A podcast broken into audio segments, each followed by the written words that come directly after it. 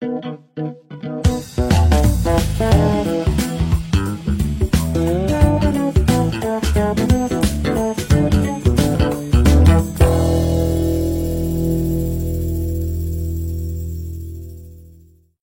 هو تعريف بس بأمريكا آه، أمريكا هي أم الدنيا خلينا واقعيين يعني آه، معلش يعني. آه، أكبر اقتصاد في العالم دولة بتتكون من 50 ولاية. تحدها كندا من الشمال والمكسيك من الجنوب. عدد سكانها 330 مليون نسمة. آه، بتقدم من سنة من سنة 90 أمريكا بتعمل حاجة ظريفة قوي هم عاملين برنامج هجرة عشوائية. ال- اللي هو إيه؟ اللي هو diversity visa اللي هي التأشيرة العشوائية. آه، هي اللي بيحصل إن هم بي بي بيدوا فرصة آه، لأي حد إن هو في دول معينة مسموح لها لأفرادها بالتقديم على القرعة دي. بيدوم حوالي 55 ألف فيزا من أجل العمل الدراسة أو تعيش في الولايات المتحدة الأمريكية آه، كل الدول العربية included يعني كل الدول العربية included وفي دول يعني آه، الحمد لله مش included زي الهند والصين وباكستان ونيجيريا دول بصراحة ذات كثافة سكانية عالية جدا. فأنت لو في الدول العربية أنت included يعني. ال UK برضه مش included لو واحد معاه جنسية ال UK مش included تمام؟ أنت اللي اللي بيحصل على بطاقة green card لو حظ حظه حلو يعني آه بيسافر بحرية بقى تامة للولايات المتحدة هو بيعتبر آه معاه green card يعني زي إقامة دايمه على أرض الولايات المتحدة. وطبعا بشكل قانوني ممكن يشتغل ويستفيد من خدمات الصحة والتعليم والتقاعد والضمان الاجتماعي وغيرها من المساعدات يعني. وممكن يستضيف قرايبه يعني ممكن يبعت لهم زيارة. آه وممكن يعني بس بس دي محتاجة بس كانت زمان أسهل شوية بس دلوقتي بقت أصعب إن هو قرايبه من الدرجة الأولى ممكن يساعدهم إن هم ياخدوا جرين كارد برضه بس دي بقت أصعب كده بس محتاج محامي شاطر في الموضوع ده. بس خلينا في القرعة نفسها. ممكن الإنسان اللي, هيقدم يجيب مراته وولاده آه الغير آه اللي هم تحت 21 سنة بس ما يكونوش متجوزين أولاده اللي هم تحت 21 سنة بس ما يكونوش متجوزين. آه ال- الأفضل آه آه آه يعني الأفضل إن أنت تقدم على الجرين كارد ولو أنت متجوز مراتك تقدم على طلب تاني يعني عشان يبقى فرصتكم أعلى يعني.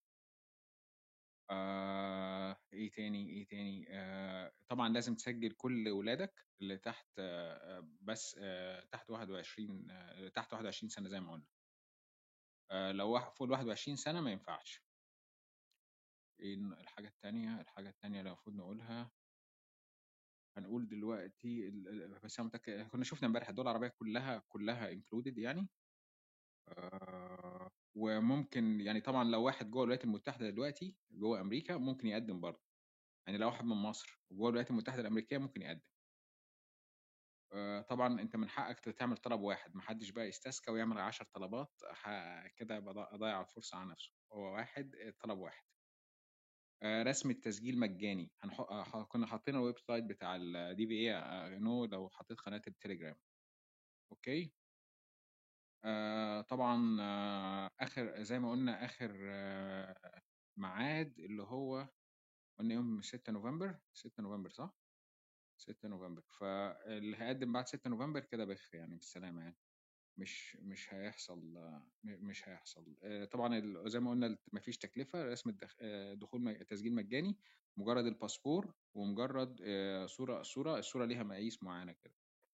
ال- ال- اللي هيحصل إن طبعا آه أي حد ممكن يق- يقدم مفيش مستوى تعليم معاك ثانوية عامة أهم حاجة يبقى معاك ثانوية عامة.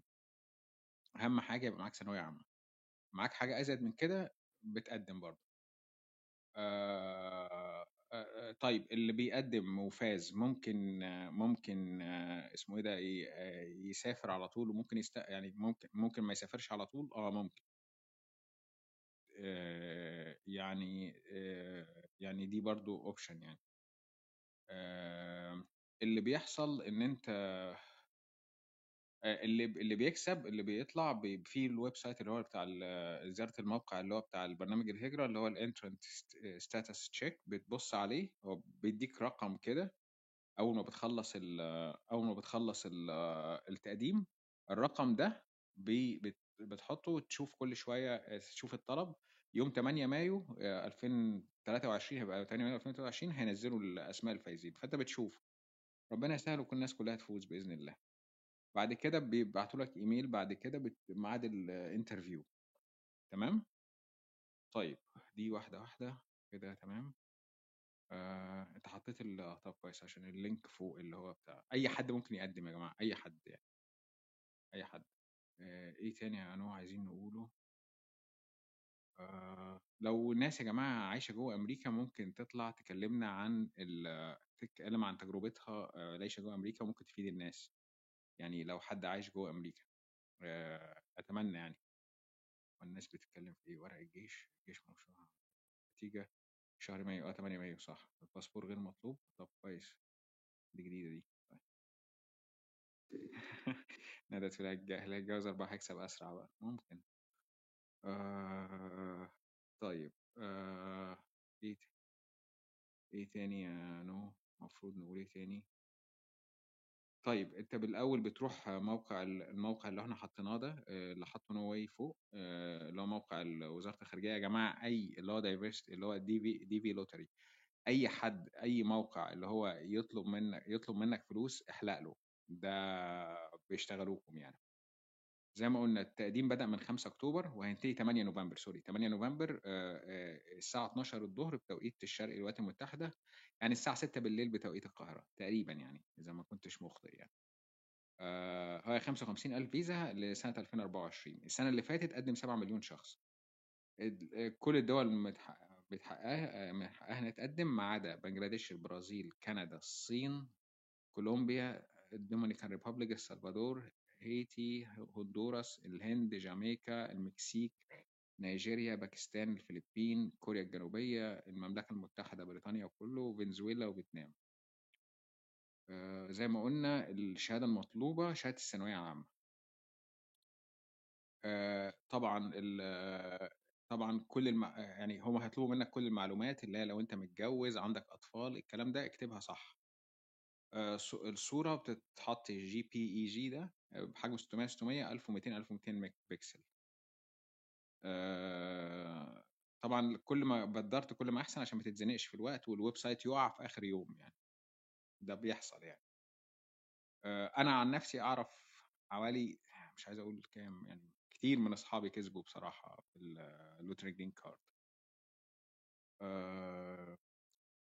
طبعا إن شاء الله لما لما لما أي حد يكسب بيجهز ورق المستندات يعني مثلا لو واحد خريج طب أو خريج هندسة أو معاه شهادة ثانوية عامة بس بيجيب الشهادة أو بيجيب الشهادة اللي معاه ويجهزها في السفارة يعني. طبعا طبعا لو أنت كاتب إن أنت متجوز ومخلف اولادك ومراتك هيروحوا معاك المقابلة يعني الانترفيو يعني.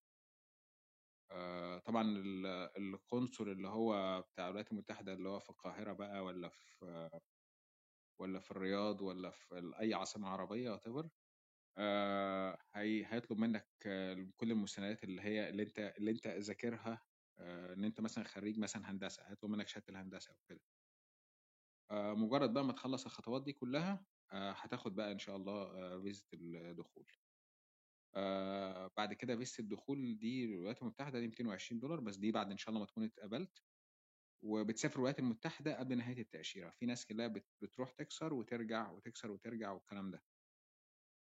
آه، طبعًا أي رسائل بريد إلكتروني والناس المحتالين وكده زي ما قُلنا اللي هو برنامج القرعة العشوائية ده مجاني، وما في هو بتقدّم مرّة واحدة ما فيش فرص إن أنت تزوّد يعني لو قدّمت أكتر من مرّة فرصك هتزيد والكلام ده لأ، هي مرّة واحدة، أكتر من مرّة الفرص فرص ضايعة. طيب ثانية واحدة، اتفضل يا ماركوس sorry آسف، آسف. لأ أنت فكّرتني يا أحمد بكام حاجة كده هو إنه مهم جدًا على موضوع ال scammers إنه في ال websites في websites كتيرة جدًا يعني أنت لو دخلت على جوجل مثلًا وقُلت مثلًا ال lottery أو قُلت الهجرة العشوائية أو كده احتماليات كبيرة أوي إنه أول المواقع اللي هتيجي لك هتبقى مواقع scam مواقع مش دقيقة. فأنت اعرف بسهولة المواقع اللي المظبوطة الأمريكانية هي المواقع الأمريكانية هي موقع وحيدة في العالم اللي آخرها .gov يعني آخر ال domain name يعني مثلا هيقول لك آه، أي حاجة هيبقى .gov بعديه بقى ممكن في slash أو حاجات زي كده تفاصيل تانية بعد ال URL في ال- في العنوان ال- عنوان ال- الموقع. مفيش مشكلة بس كلمة .gov لازم لازم تنهي ال ال ال domain name بتاع ال بتاع العنوان yes بقول لك إيه بعد ما تخلص يا ريت تقول لنا على خبرتك لأن أنا عارف أنت عايش في كندا دلوقتي بس لو خبرتك الناس اللي عايشة في أمريكا يا جماعة يا ريت تطلع تشارك خبرتها يعني لو آه. يعني إيه الصعوبات اللي قابلوها الأول؟ مش لازم يكونوا كسبوا green card ممكن يكون واحد راح دراسة راح شغل راح هجرة عادية آه، يقول لنا بس الصعوبات كده عشان ممكن يفيد الناس اللي, لسه عايزة تقدم. بص هو هو انت فكرتني يا أحمد أنا عملت الهجرتين. عملت هجرة أمريكا وهجرة كندا. فالهجرة بتاعت أمريكا آه آه برضو أنا أول ما بفكر في الهجرة بتاعت أمريكا آه اللي هي ال green card خلينا نركز على ال green card دلوقتي وده اللي في العنوان آه دلوقتي المناخ بتاع الهجرة في أمريكا في بايدن ف آه، آه، أوراق الهجرة بصفة عامة آه بتبقى أسرع. آه، يعني حتى لو أنت شايف إنها بطيئة ولكن آه، مقارنة بوقت مثلا بتاع ترامب وقت ترامب كانت الأوراق بتبقى أكثر بطئا بكتير. وبالتالي ده مناخ ده نمرة واحد. مناخ كويس إنه لو الأشخاص اتوفقت وأخدت كسبت ال lottery ال green card وال process أو يعني هتبقى أسرع بصفة عامة. فده نمرة واحد استغل الوقت إنه بايدن موجود وحاول إنك تقدم آه، لأن احتماليات سرعة مش احتماليات إن أنت تفوز هتكون أكتر ولكن احتماليات إنه سرعة ال process هتكون أكتر ما بينها وما بين آه، ترامب. ليه أنا بقول كده؟ لما تجربتي الشخصية لما رحت آه، أمريكا وفي وقت ال green card لما أخدته هناك كان آه، كان أوباما. وقت أوباما ف آه، كان ال process سريع. آم، طبعا أنا ما رحتش على ال lottery رحت على برنامج تاني. فاخدت ال green card بسرعة. آه، واحدة من الحاجات بتاعة ال green card في ناس كتيرة بتاع بتبقى حاول تركز على إنه ال green card ده آم، يعني إيه آه، لازم آه، ما ما لهوش أو آه، أهم منه الباسبور الأمريكي. الباسبور الامريكي ملهوش أي لازمة مقارنة بال green card غير في حاجتين فقط. واحد ال- لو أنت بتسافر كتير ومش عاوز فيز ده يفتح لك مجالات كتيرة. اتنين ال voting آه، اللي هو إن أنت تنتخب. غير كده ال green card أنت بتعمل بيه أي حاجة آه، آه، اللي بتعمله آه، آه، ال green card ال- الباسبور الأمريكاني. الحاجة التانية إنه في ناس كتير برضه ما تعرفش إنه ال green card بتاع كندا بتاع أمريكا يدخلك كندا من غير تأشيرة. فدي برضو واحدة من البنفيتس لو أنت عايش في آه، أحد الولايات الحدودية آه، أو عاوز تسافر كندا أول ما تاخد الجرين كارد ممكن تروح على أمريكا. آه، سوري أول ما تاخد الجرين كارد ممكن تروح على آه، كندا. ممكن تروح على برضو لا المكسيك. كمان يا ماركوس لو أنت معاك الأمريكان جرين كارد يعني هتاخد هتاخد فيزا أي دولة يعني. مش الموضوع يعني أنت انت معاك بي... معاك إقامة دايمة في من دولة من وممكن اكبر تعرض في العالم مصر. يعني؟ ممكن تعرض في مصر عادي مش مشاكل خالص. ممكن تعرض في مصر ويتقبض عليك تستخدم الباسبور المصري. دي مه- ميزة مهمة يعني. طيب آه، في حاجة تانية بس. أنا حطيت الخطوات الخطوات موجودة بالعربي خطوة خطوة حطيت ال website في اللي هو group التليجرام اللي هو ماذا يحدث اللي هو موجود في ال link فوق. معلش آسف يا ماركوس آسف مرة لا لا ما فيش آه، فدي من ضمن الحاجات لا هو الفكرة إن أنت مع ال green card آه، قصدي أنت مش محتاج حتى تقدم على فيزا عشان إن أنت تروح كندا.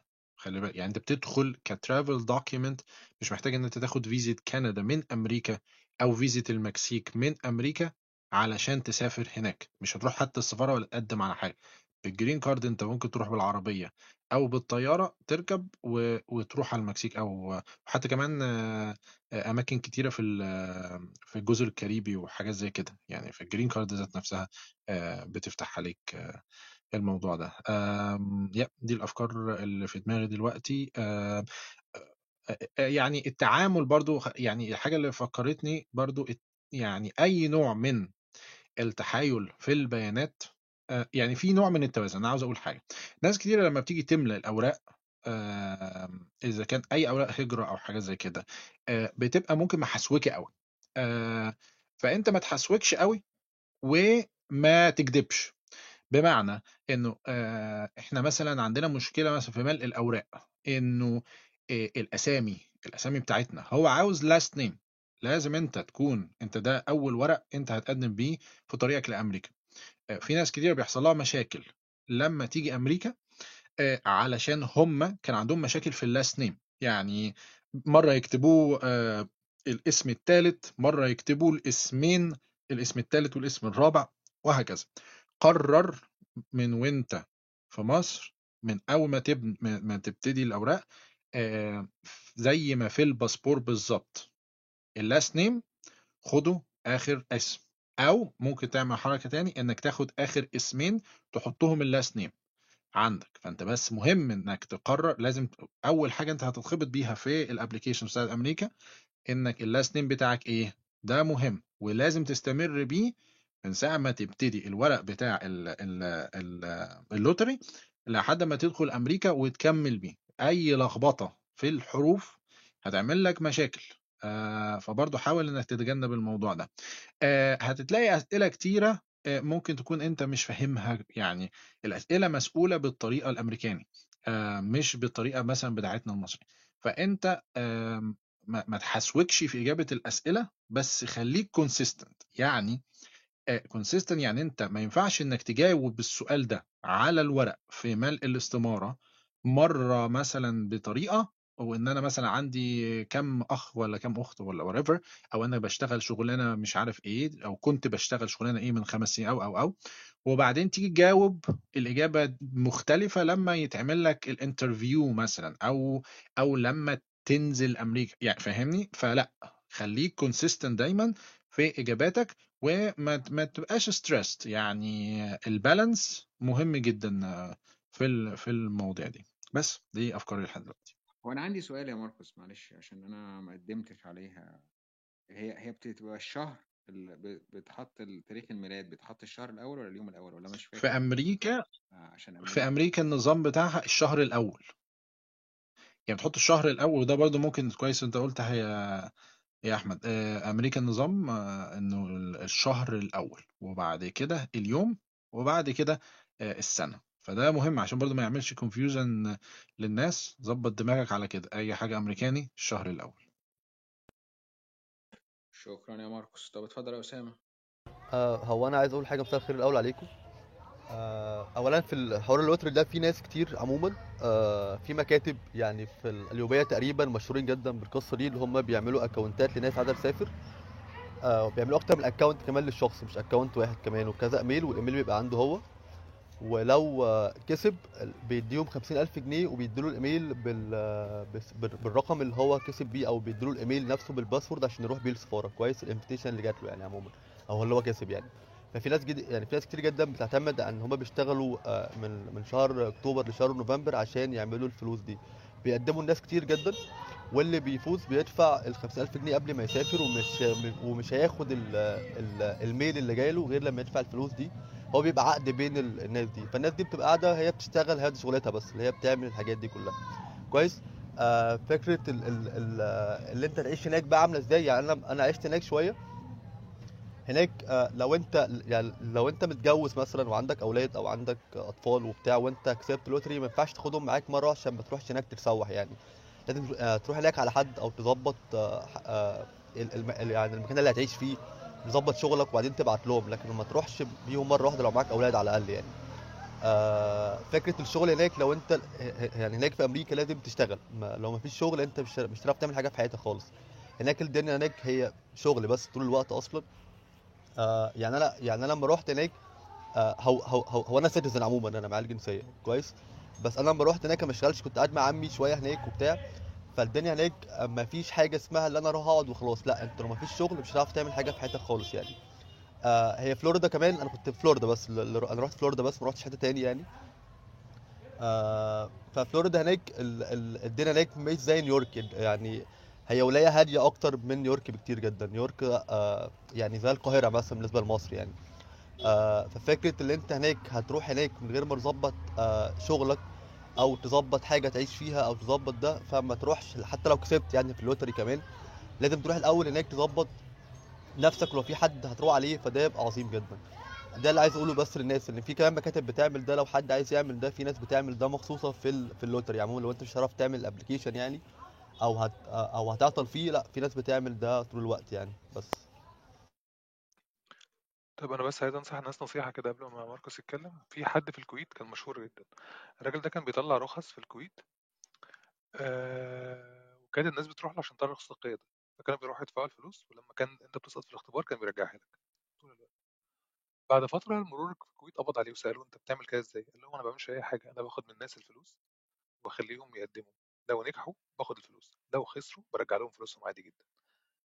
الأفضل إنك تملى الورق بمساعدة صديق مش إن حد يشتغلك لأن مفيش أي حد حرفيا لو هو مش مش قريبك يعني وقاعد جنبك ويبص في الورق هيبقى مهتم. موضوع إنك تقدم كذا مرة إنك تعمل ده أخطاء الناس قالتها كتير قوي الأفضل إنك تقدمها عن طريق حد يبقى قاعد جنبك لو أنت لغتك مش قد كده يعني مش مساعداك قوي والأفضل إنك تقدم لوحدك. المكاتب أغلبهم بيشتغل الناس. اتفضل يا ماركوس. آه no هو ده why أستأذنك يا ماركس ممكن أقول حاجة بس في النقطة دي؟ آه، اتفضل. أستأذنك يعني؟ طيب. آه دي عن تجربة شخصية يعني مش أنا ده واحد صاحبي. آه بالنسبة للمكاتب اللي أسامة قالها كويس إن أسامة يعني قال الموضوع ده. أنا طبعا أنا بقالي هنا تقريبا 20 سنة يعني كمان كام شهر يبقى 20 سنة.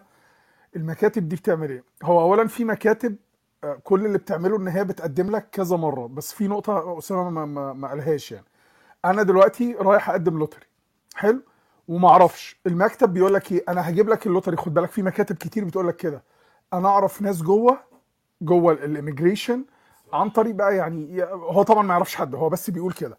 وهم اللي هيجيبوا لك ال lottery وهم هيجيبوا لك ال lottery بس.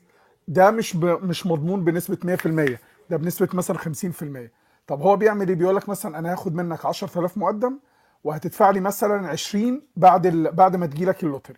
هو ما يعرفش حد هو بيعمل إيه؟ هو بيقدم لك مثلا خمس ست مرات. جت جت ما جاتش خلاص. هو خد ال 10000 هو بيقول لك ال 10000 دي مش هترجع لك. دي الفلوس اللي رايحة للراجل جوه ال immigration اللي هو هيجيب لك ال lottery. فهو بياخد ال 10000 دي ليه هو؟ وهو بيقدم لك مثلا خمسة ستة application لو هو مثلا مثلا معاه 20 واحد هيخبط منهم ثلاثة ممكن تجي لهم ال lottery أو اتنين. يبقى هو كسب 30 و30 من اتنين أو ثلاثة غير 10000 من 15 واحد تانيين. هي دي شغلته بس طول السنة. حلو. ده دي في ناس في ناس كتيرة قوي بتعمل كده. وهو ما يعرفش حد جوه. دي عن تجربة شخصية. واحد صاحبي قدم ال lottery ونفس القصة حصلت له. بس في بقى نقطة ما حدش واخد باله منها. إن أنت لو ال immigration اكتشفت إن أنت قدمت أكتر من application واحدة ال lottery بتتلغي. وبيكتشفوا. لأن ال ال ال ال تاريخ الميلاد ولأن الاسم هم هيكتشفوا ال last name هيكتشفوا هيكتشفوا. بس بيكتشفوا متأخر. فلو ال immigration اكتشفت ال lottery بيتلغي. فما حد يعني فعلا زي ما يعني أنت زي ما قلت يا نو يعني أحسن إن أنت تقدم بنفسك. مفيش حد هيقدر يعمل لك حاجة لأن الاميجريشن ما مفيش حد بيسلك جواها يعني. واللي بيقول كده هو بينصب عليك. يعني بياخد 10000 دي لو خدها من 20 واحد أدي 200000 جنيه. وهي مش هتترد له وناس كتير قوي هتدفعها. فأنا بس دي دي بس النقطة اللي أنا كنت عايز أقولها يعني لأن دي عن تجربة يعني. هو نقطتين هنا فعلا آه، في الموضوع. آه، النقطة الأولانية آه، أسامة فكرني بيها إنه أنت مثلا لو لازم ال consistency في ال application مهمة. إزاي؟ إنك تك... إن الكلام اللي اتقال لازم هو الكلام اللي بتكمل بيه. بمعنى لو مثلا أنت عندك عيال وفي ال application ما قلتش إن أنت متجوز أو عندك عيال ممكن دي يتعمل لك مشاكل صعبة لو أنت خدت ال lottery. ودخلت من غير من غيرهم أو كملت إن أنت بتقول إن أنت ما عندكش عيال. وبعدين يكتشف بعد كده إن أنت عندك عيال أو إنه الزوجة مثلا حامل أو إنه أو إنه أنت متجوز بس الزوجة كانت حامل وأنت ما قلتش. كل التفاصيل دي لازم تتعمل ليه؟ لأن هو بالنسبة له عدد الأشخاص. لو أنت الكلام ده لو أنت كملت بإنه مثلا إن أنت مش متجوز إن إن أنت ما عندكش عيال وطلع إن أنت عندك حاولت تجيبهم بعد كده وأنت قايل إنه أنت ما عندكش هتحصل لك مشاكل صعبة جدا في إن أنت تجيبهم والقصص طويلة جدا في هذه المواضيع. دي نمرة واحد. ف- فما ينفعش تخبي خاصة ال household member يعني أنت تفكر كده مين. مين في ال household أنت وزوجة وعيال ولا آه، آه، أنت مش متجوز وما عندكش عيال؟ فدي نمرة واحد. آم، الحاجة التانية في موضوع ال scam دوت انه في موضوع آم، تعمل كذا application أو إن أنت تعمل كذا ايميل بكذا application يمكن الكلام ده كان ممكن بيشتغل زمان أو كده. في الفراد برضه يعني آه، أنا عندي تجربة في آه، كندا وتجربة في أمريكا وعملت هجرتين آه، آه، آه، المسك ال- هذه آه، آه، طرق الاحتيال في أمريكا آه، أكثر سهولة من في كندا. يعني أنت عندك هنا في أمريكا لا هم فيشس بمعنى إن هم لا. يعني ما تحاولش إنك تتخيل ولا أي مكتب يخيل لك إنك ممكن تتحايل عليهم. آه فإن أنت تعمل كذا application في ناس مش بس إن هو إن أنت ما بتاخدش ال... يعني في ناس بتفتكر إن أنا إيه آه طب أنا خلاص لو اكتشفوا تتلغي لي ال lottery وأنا أكون هناك وأظبط نفسي أو محاول أو أو أو. لا لا لا. أنت ممكن يتعمل لك block من إن أنت تدخل أمريكا أساسا. يعني أنت أو إن أنت تقدم بعد كده آه، في ال lottery من أساسه. ف... فما تحاولش إنك تعمل كذا account لأنك هتتعرف. شكرا يا ماركوس. آه، اتفضل يا ثروت اتفضل. إيه، بالنسبة لل application آه، لو في حد عنده مشكلة في الإنجليزي ال application كل الأسئلة ممكن آه، بتلاقي فيه tab كده إنها تبقى بالعربي أو بأي لغة تانية. بس لازم آه، تحط ال input بتاعتك بالإنجليزي. فلو حد عنده مشكلة في قراية الابليكيشن أو في فهم الأسئلة إيه فممكن يقرأ الأسئلة بالعربي الأول ويشوف حد الإنجليش بتاعه كويس يساعده فيه. بالنسبة لموضوع التواريخ آه، لو أنت مش عارف آه، شكل التاريخ إذا كان الشهر الأول ولا اليوم الأول بتلاقي تاب في أي حاجة فيها تواريخ بينزل لك نتيجة كده تختار منها الشهر والسنة واليوم. تمام؟ آه تمام سامعينك يا ثروت كمل. أنت بس ف إيه، إيه مش معنى مش معنى إنك كسبت ال lottery إنك هتاخد ال green card لأن أنت ممكن تكسب اللوتري بس الرقم ال serial number بتاعك يبقى متأخر فهم ياخدوا ال 55 ألف فيزا قبل ما يجي الرقم بتاعك. مش معنى إن الرقم بتاعك جه إنك هتسافر. أنت لسه بتروح آه، تعمل interview مع القنصل ولازم القنصل يوافق على طلب الهجرة ده. آه، بيطلب إن أنت يبقى معاك آه، في فلوس بتدفع بعد ما بتكسب آه، فلوس الكشف الطبي وفلوس الفيزا نفسها وبيطلب منك إن يبقى معاك آه، مش فاكر قد إيه في حساب البنك وبيطلب منك ضامن جوه أمريكا. فلازم يبقى عندك كونكشن جوه أمريكا تحط عنوانه وهو هيمضي على ورق إن هو متكفل بيك. لأن أنت عقبال ما تيجي وتقعد لك ست شهور سنة شهرين محدش يعني مش هتيجي تلاقي شغل على طول فهم مش عايزينك تيجي من من أول يوم ما تيجي تقول لهم أنا جاي أقدم على اعانات لأن حتى وأنت معاك جرين كارد لو ابتديت تقدم على على الاعانات اللي الحكومة بتقدمها أو على أي حاجة بتبقى مشكلة وأنت بتقدم على الجنسية لأن هم بيبقوا مش شايفينك إنك مواطن صالح بما فيه الكفاية. معلش يا ثروت بس أختلف معاك بس في الموضوع ده إنه تقديم الإعانات ما بيأخرش ال- الجنسية. ما ال fraud هو اللي بيأخر الجنسية. لو أنت آه، تحايلت ده اللي ممكن بالظبط يأخر الجنسية. بس لو لو أنت لو أنت من يوم ما خدت ال green card وأنت قاعد عمال تقدم على food stamp وعمال تقدم على assistantship في ال processing بتاع ورق الجنسية بيبقى red flags لا للأسف ده ضد ال constitution ما بيبقاش فعلا؟ لا. يبقى أنا يبقى أنا المعلومة اللي عندي غلط. بس اللي, اللي أنا عارفه إن يعني هو ما بيحبس موضوع التقديم على إعانات ده من في طول مدة إقامتك تحت ال green card لا برضو أنت ممكن من حقك تقدم على green أنا أنا وأنا حد كان معايا يعني يعني لظروف معينة أو حاجات زي كده okay.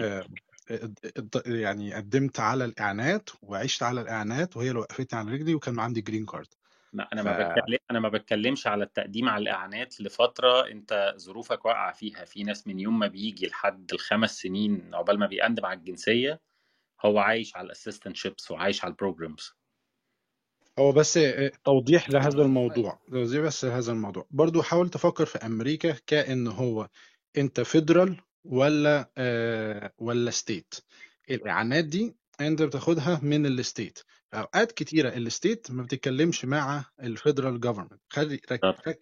ال... ال... الهجرة آم، الهجرة process خاصة بال federal government مش شرط ال state ال state بقى دي بعد كده. ف فبس إيه يعني توضيح لهذا الموضوع. sorry for interruption لا لا مفيش مشكلة. يعني ها ال... ممكن ال... أسأل سؤال يا جماعة بعد إذنكم؟ اتفضل. هو بس أنا عاوز اتفضل. افهم اللوتري هتفتح إمتى؟ و و و آه، قلناها بيبقى جون على من من 5 معلش أكتوبر ل اسف بص 8 يا جون نوفمبر. الغرفة دي لا لا لا لا خلاص الغرفة دي مسجلة ممكن لو في حاجة تبقى ترجع لها تاني بعد شوية.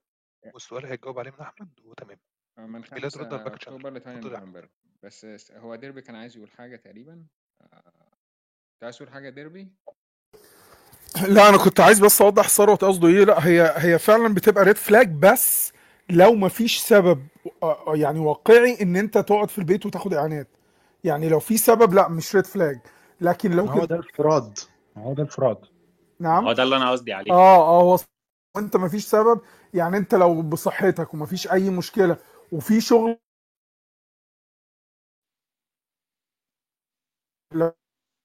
أي سبب ما اقتنعش بيه هو فعلا بتبقى red flag دي يعني. دي حقيقة يعني. طب sorry يا ثروت كمل لو عايز تقول أي حاجة اتفضل إيه، بس إيه، أمريكا فيها شغل أمريكا فيها شغل بس الموضوع بيبقى صعب شوية لو أنت لو أنت من من شوية تخصصات معينة عشان تيجي تشتغل بشغلانتك محتاج تعمل معادلات كتير يعني بالذات لو أنت شغال في الطب أو في الصيدلة الهندسة ما بتحتاجش معادلات. لو حد قالك الهندسة بتحتاج معادلات لأ. إلا في تخصصات معينة في الهندسة لو أنت عندك أكتر من سبع لعشر سنين experience وهتحتاج PE فدي بتحتاج تخش امتحانات عشان تعرف تمضي على لوح.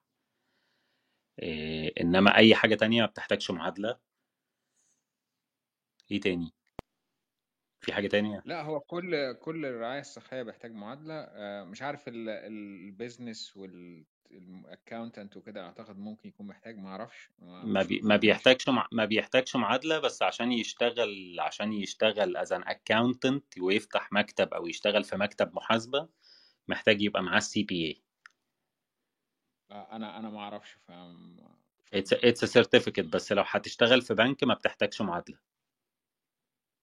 ممكن لو تشتغل teller في بنك ما فيش مشكلة. آه. إنما لو هتشتغل كمحاسب قانوني أو في audit لازم يبقى معاك لازم يبقى معاك ال certificate بتاعت السي بي اي شكرا يا ثروت طيب آه، عايز تقول حاجة كمان ولا نروح لمصطفى؟ اتفضل يا مصطفى. آه، إزيكم؟ عاملين إيه؟ حبايب كلهم. آه، أنا كان عندي كذا سؤال. أنا دلوقتي لو قدمت من بلد آه، تانية يعني أنا مصري مثلا وعايش في السعودية. عادي عادي. لو أنا قدمت من السعودية عادي هل عادي. لا ما أنا فاهم بس سؤالي جاي سؤالي جاي. هل فيها بنفيت يعني بتفرق؟ لا لا ما بتفرقش لا. لا. الت... التقديم آه التقديم بيبقى على حسب البلد اللي أنت مولود فيها مش البلد اللي أنت عايش فيها. فلو واحدة ست مولودة في السعودية فرصها هتبقى أحسن بكتير من راجل مولود في مصر. أم، تمام. معلش ثروت ممكن بس أتساءل يعني إيه المصدر الموضوع ده؟ لأنه مصدر الموضوع ده مصدر الموضوع ده إن كل بلد ليها كل بلد ليها كوتا في الفيز. فالبلاد وهم عندهم في ال- اللي أنا عارفه إن في في ال center اللي في كونيتيكت جوه البلد في كوتا للستات وكوتا للرجالة. فالبلاد ال- البلاد العربية اللي مفتوح منها الهجرة عدد سكانها قليل ومفيش حد بيقدم منها كتير زي السعودية الإمارات البحرين. أنت فاهم؟ لأن مفيش مواطن بيقدم على الهجرة. هي هي هي مصر بتاخد أعلى كوتا عامه. يعني أنا كنت شايف كانت زمان نيجيريا وبعد كده مصر دلوقتي نيجيريا بس بره ال- معلش بره بس مصر. شوية في توضيح بس هنا. إحنا ال lottery خارج نظام الفيز بمعنى إنه ال lottery is a, is a random selection thing. لكن اللي أنتوا بتتكلموا عليه دوت هو أنا هدي كام فيزا فيزا بقى عمل أو فيزا آه، هدي فيزا ع- كام فيزا عمل أو ح- أو هدي كمان كام آه، فيزا آه، فيزا للستودنتس الناس اللي هتقعد عندي. لكن اللوتري is a is a totally random سelection هو أنا آه مش بتكلم راند بقى بعد مش راندم مرحله ان آه أنا لو ماركوس اتقبلت برضه في اللوتري. أيوه بس أنا قصدي إن- ماشي لو إنه أنا الفرص بتاعت يعني معلش الفرص بتاعتك يا مصطفى إن أنت تقدم على ال lottery من الكويت آه، مش هتفرق عن فرصك إنك في تقدم من ال interview مصر أنا بتكلم أنا ما أنا كنت جاي في سؤالي. أنا قدمت خلاص كده ما فرقتش أنا هقدم منين. في ال interview بقى هتفرق لو أنا عايش في السعودية بقى لي فترة و- والسجل بتاعي كويس؟ بترجع تعمل ال interview بتاعك من البلد اللي أنت مولود فيها. أنت جنسيتك إيه؟ مصري. بترجع تعمل ال- ال interview في السفارة الأمريكية في مصر. يعني أنا ما بعملش ال interview في السعودية لو أنا عايش في السعودية. no. آه طب طب والحالة الحاجة التانية وهو دقيقة آه واحدة بس يا مصطفى ال... دقيقة واحدة بس يا مصطفى. هو مش interview هو once إنك جالك الجواب الأولاني وجالك الجواب التاني ما بيبقاش interview هو بس بيبقى تكملة أوراق مش أكتر. يعني بتروح بيبقوا طالبين شوية آه بيبقوا طالبين شوية أوراق كده معينة وكشف طبي بتعمله. بتروح تديهم ال- الورق دوت تديهم الباسبور بتاعك يقولوا لك وتمضي ويقولوا ياخدوا ال fingerprint بتاعتك ويقولوا لك إحنا هنبعت لك الباسبور بتاعك في خلال كذا إلا لو كان في أخطاء في ال- آه، الورق بتاعك. ده يعني ما بيبقى فيش interview قصة تانية. ده مش هو هي مقابلة بس مش مش مقابلة بيسألك ومش عارف إيه وكذا. يعني حاجة كده brief سريع يعني ما طب يا تكملش الناس 10 دقايق. بتتكلم عن التجربة الشخصية. في حد يا ميلاد كان بيكتب لك إن ينفع الإقامة تكون في بلد الإقامة مش بلد الميلاد؟ فما أعرفش هل ده حقيقي ولا لأ. أنا ممكن تكون في بلد أصل الإقامة؟ مش فاهم السؤال. بس أنا هسافر لمصر عشان عشان يعني أقد... آه، في حد كاتب في ممكن تكون ال interview في بلد الإقامة مش بلد الميلاد؟ ال- التقديم اللي أنا عارفه no way إنه بيبقى من البلد اللي أنت مقدم فيها ولو لظروف ما أنت مقدم من مصر وساعة الانت وجالك ال interview إيه، وأنت كنت في بلد تانية ممكن بتقدم طلب للقنصلية أو للسفارة في البلد دي وتقول لهم أنا عايز أعمل interview في البلد دي وبنسبة كبيرة بيتوافق عليه. طيب تمام. طب أنا خدت ال- ال- ال green card بقى ورحت أمريكا. هل ينفع أروح آه، شهر مثلا وارجع تاني ولا في ليها مدة إقامة محددة؟ لازم ت land في الغالب. آه، land لازم. يعني إيه؟ يعني قصدك اجر مكان يعني؟ لا لازم يبقى تستلم ال social وال green card بتوعك. أنت اللي بيديهولك على الباسبور هي ال- الفيزا ال diversity visa دي بتاخدها على الباسبور. بعد ما بتوصل في الغالب بعد 40 يوم بيكون معاك ال social security اللي هو زي الرقم القومي كده وال green card بتاعك. once إنك بعد كده أقدر أمشي ولا لازم عايز آه. تمشي تمشي بس بيبقى مطلوب منك إنك بعد ست شهور بعد ست شهور من مغادرتك ترجع تقعد شوية كمان. هي دي بقى اللي أكتر بتأثر على ال ال البروسيس بتاعة الجن- الجنسية. إن أنت لو قعدت آه، أكتر من ست شهور بيبقى في آه تبقى في بقى مشكلة حتى في الدخول. يعني في بعض المطارات في الدخول بيبتدي يقعد يسألك ظابط أنت ليه طلعت أكتر من ست شهور؟ وإيه الحكاية؟ تمام. وكنت فين؟ وحاجات زي كده. من الآخر طيب بتكسر يعني بتكسر يعني فيزا اجمال وبترجع تاني بتكسر فيزا وبترجع تاني فاهم؟ يعني لا لا مفيش آه كسر بس ما فيزا. ما بت... ما, بت... ما بتتلغيش ما بتتلغيش يا جماعة. يعني أقصد إن الجرين كارد ما بتتلغيش لو أنا فضلت ملتزم وب... ورجعت كل ست قبل ست شهور. يعني في خلال الست شهور رجعت مرة ما مرتين بتتلغيش بعد كده رجعت ما تاني بتتلغيش ما بتتلغيش. لا ما بتتلغيش. ميلاد طيب الكشف الطبي بيتعمل في مستشفى الأنجلو في مصر ولا في في مستشفى في مش فاكر كانت اسمها الشروق أو الشرق مش فاكر. وفي مستشفى الأنجلو هم لما بييجوا يبعتوا لك بيبعتوا لك لستة فيها كل الأماكن اللي أنت ممكن تعمل فيها ال ال الكشف الطبي بتاعك. أم، ممكن أقول ملحوظتين كده برضو افتكرتهم والناس بتتكلم. ال- الملحوظة الأولى إنه حاول بقدر الإمكان إنك تفهم اللي موجود على المواقع الأمريكية. يعني إحنا ممكن يكون حتى كمان بما فيه الكلام اللي موجود في الروم هنا إحنا بنتكلم على خبرات شخصية وكده نحاول نكون يعني أكيد الناس بتحاول تكون معلوماتها أكثر دقة ولكن للأسف مع الحكومات وتغيرها والكلام ده أرقام يعني مدة مثلا إنك تقعد قد إيه بره البلد أو كده ممكن تتغير. فدايما اعرف ال websites بتاعة الحكومات أو تقول لك قد إيه أنا ممكن تقعد قد إيه بره البلد لو أنت بتحاول لأنه في ناس على فكرة بتاخد ال green card ومش لازم تاخد الجنسية. فأنا قصدي إنه أنت ممكن مثلا لو أنت مش عاوز تاخد الجنسية أو ده يأثر على الجنسية أو كده أنت ممكن يعني إيه آم، ما, تركزش قوي يعني طبعا لازم ترجع ما ما ينفعش إن أنت آه، تقعد أكتر من ست شهور زي ما بيقول الميلاد آه، بره البلد. بس في نفس الوقت كمان ممكن حكومة زي ترامب تيجي ويكون الترخيم أكتر إن هم يرخموا عليك أكتر. أه والترخيم ده بيحصل. حتى ممكن لو على ال website موجود بس بتلاقي ال officers لما أنت تيجي تقدم على. على الجنسية أو حاجات زي كده بيبقى في نوع من الترخيم عليك أو حتى لما بتتسأل على الحدود. وده عن تجربة شخصية عن تجربة ناس تانية آه لما بتيجي راجع كان آه أمريكا بي... بيبقى في ترخيم أكتر على إنه لأن هو كرئيس بلد بيجي يقول إنه stricter borders أو بيقعد يقول إن إحنا هنخلي بالنا دايما من الحدود وكده. والناس اللي بتتحايل هنمسك ف... فال officers أو ال- الضباط على الحدود إذا كان مطار أو بري بيبقوا أكثر ترخيما في هذه الموضوع فدايما أنت خليك updated إيه اللي المواقع الرسمية آم، بتقول. آه، بس. شكرا يا ماركوس. آه، جون لو عندك أسئلة كنت عايز تسأل اتفضل. ما أنا سألت وقلت لي هتجاوبه في الآخر. طيب أنت قلت السؤال الأولاني من 5 نوفمبر آه، قلنا من 5 أكتوبر مفتوح من 5 أكتوبر ل 8 نوفمبر. إيه ده؟ السؤال اتفضل يا ميلاد السؤال الثاني كان التقديم على على مواقع إيه الموقع الرسمي اللي أدخل ارفع عليه بياناتي؟ طيب أنا حطيت ال website آه، في قناة تليجرام فوق كده اللي هي ماذا يحدث دي هتلاقي ال website بتاع ال DV lottery حاطه وفي شرح بالعربي آه، website بالعربي بعديه يعني هتلاقيه بعديه على طول اتنين ورا بعض على طول في okay. اخر اتنين في قناة تليجرام. شكرا. عندك آه، عندك سؤال تالت؟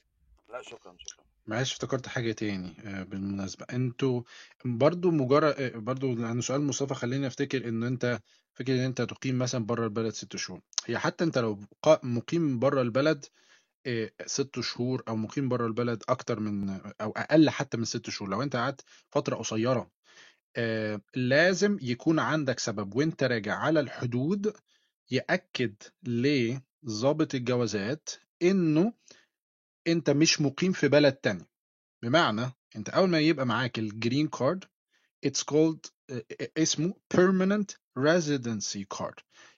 كارت الإقامة الدائمة. أو أنت ال status بتاعتك هتلاقي كلمة بتتكرر كتير what's your status ال status دي كلمة معناها أنت إيه حالة الهجرة بتاع بت- بتاعتك في أمريكا.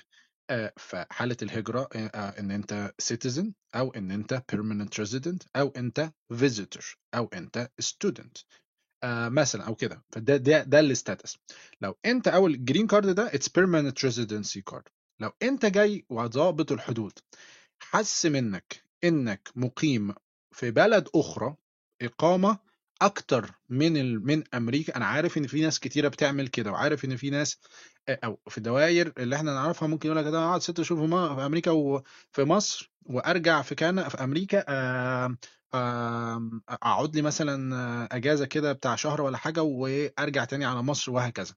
ناس كتير ممكن تكون بتعمل كده بس للأسف في ناس كتيرة تانية بتتمسك ويتقال لها إنه لأ ما ينفعش إنك تعمل كده. آه، وي- ويترخم عليها في ال... في- إنها المرة الجاية لما تيجي على الحدود لو عملت الحركة دي إنه مثلا ممكن في ناس بتتلغي لها ال permanent residency card on the spot وما بتدخلش أمريكا وده حصل أنا مش بخوف لكن ده بيحصل وكتير ومش قليل.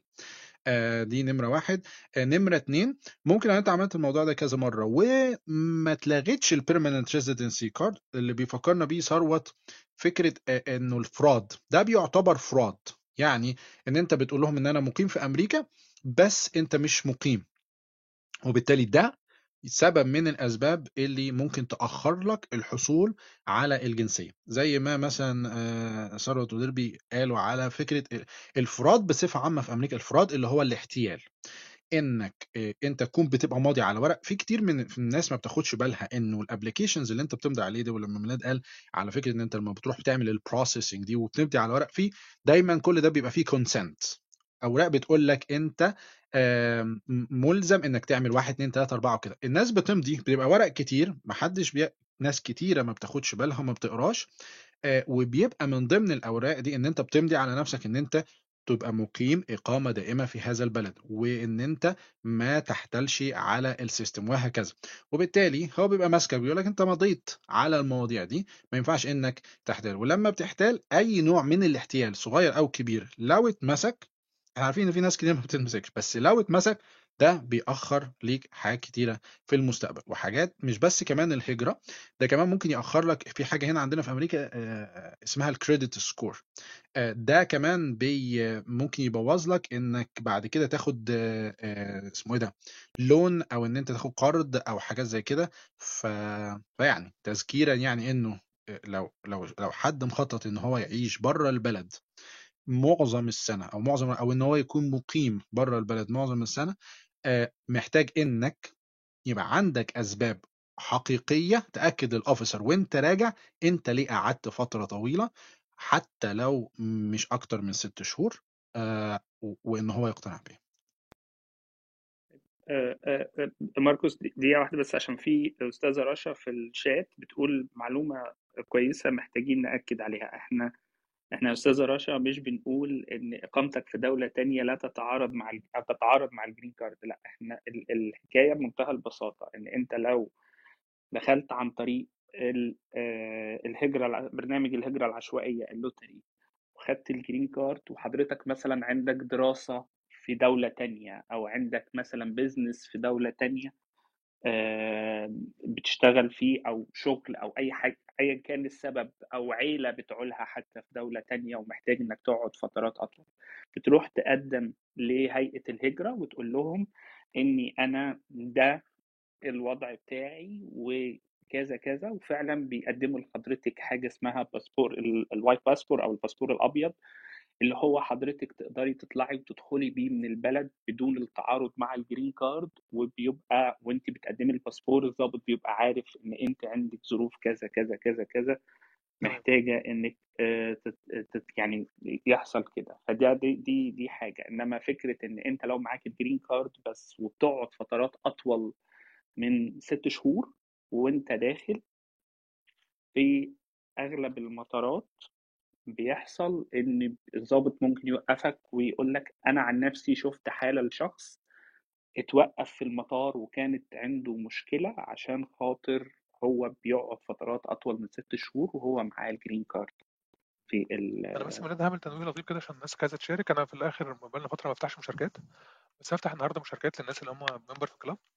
آه، أنا بقالي فترة في شوية ناس بتشتم فاللي عايز يطلع يشتم يا ريت يشتم بسرعة ما يشتمش بالأم عشان بس نحط قواعد الشتيمه يشتم بسرعة ما يشتمش بالأم ولا بالأب و... وينزل على طول أو أنا هطرده. فأنا هفتح للناس اللي عايزين يقدموا أو الناس اللي عايزة تطلع للكلاب ممبر وزي ما قلت اللي عايز يشتم وهسيبه يشتم لحد الآخر بس ما يشتمنيش لا بالأم ولا بالأب. ممكن يشتم أحمد لبيدي كمان.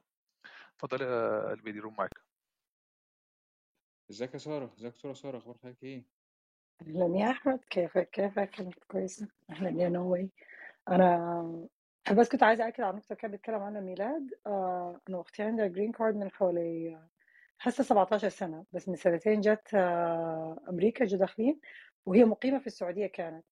وبتمشي يعني بتدخل أمريكا بتدخل أمريكا كل سنة أو حاجة. وما كانت آه، مقدمة على الورقة اللي اتكلموا عنها اللي هي إنها حتكون عايشة برا أمريكا ومقيمة برا أمريكا. وبناء عليه لما قررت إنها ترجع هنا لأمريكا في المطار في مطار بوسطن أيام كان ترامب هو الحاكم بس still يعني في مطار بوسطن قالوا لهم يا إما ترجعوا بنفس الطيارة اللي جابتكم آه للسعودية يا إما تسلمونا ال green card حقكم وحنديكم green card مؤقت آه مؤقت آه وتستنوا استدعاء المحكمة. الكلام ده كان في 2020 وموعد المحكمة بتاعتهم هسه في 2022 وممكن بسببها يخسروا أصلا الإقامة بتاعتهم. فبس عاوزة أكد على النقطة اللي كان بيتكلم عنها ماركس وميلاد يعني. هو هو هو مطار بوسطن ده مطار رخم يا أستاذة سارة أنا عارفه كويس. والله أنا حاسة بالذنب لأن أنا أنا اللي قلت لهم تعالوا عن طريق بوسطن باعتبار انها سانكtuary سيتي كانت أيامها. فكان أيام حتى تكساس كانت أسوأ تكساس. أه، رجعت ناس عندها جرين كارد لا اللي أنا عايز أقول لك عليه إني أنا ال ال يعني الحادثة اللي أنا شفتها ديت كانت قبل ترامب وكانت برضو في مطار بوسطن أنا أنا عايش هناك يعني فأنا فأنا عارف. هو هو مع هو كمان ده بيفكرنا صراحة إنه للأسف القاعدة يعني في ناس برضه ممكن تسأل السؤال اللي هو إيه طب أنا ممكن أنزل على نيويورك مثلا يكون أسهل؟ أنا ممكن أنزل على مثلا كاليفورنيا يكون أسهل؟ وكده للأسف ما حدش يقدر يضمن لك الموضوع ده خاصة مع ضباط الحدود. فضباط الحدود من أكتر الناس الغير متوقعين والواحد يعني جرب آه، مطارات كتير وجرب بري وجوي كتير. آه للأسف ممكن في أوقات يبقى الأوفيسر يعني زي الفل وبيضحك ويحاول يعرف قصة حياتك وبس في معظم الأوقات آه ده ما بيحصلش. فما تحاولش يعني آه. في نقطة تانية عايزة بتدور أقول أنا آسفة لو بن- اتفضلي يا لا لا لا خالص دي أنا اتفضلي آسفة جدا. اتفضلي هو بس بالعكس الناس اللي الناس اللي عندهم تجربة الأفضل إن هم يتكلموا مع أحمد. وي- ويريحوا الناس. أحمد معاه إحنا معاه الدور والشات بس لكن هو الفكرة كلها إن إحنا بنتكلم. أنا مش عايش في أمريكا وما خدتش ال lottery قبل كده. وأحمد عنده تجربة ما أعرفش بيشرح إحنا بنشرح بس الكلام للناس بنفتح الكلام لكن أنا ما عنديش تجربة واضحة. الناس اللي هي already عايشة هناك واللي قدمت هي اللي هي الأولوية طبعا. اتفضلي. شكرا يا نوي هو أنا أنا ما عندي أنا عندي أنا عندي الجنسية الأمريكية بس أنا جيت آه، بفيزا طالب أصلا وبعدين اتزوجت أمريكا ومقيمة في أمريكا. بس أختي كانت جات بال lottery اللي هو برنامج ال-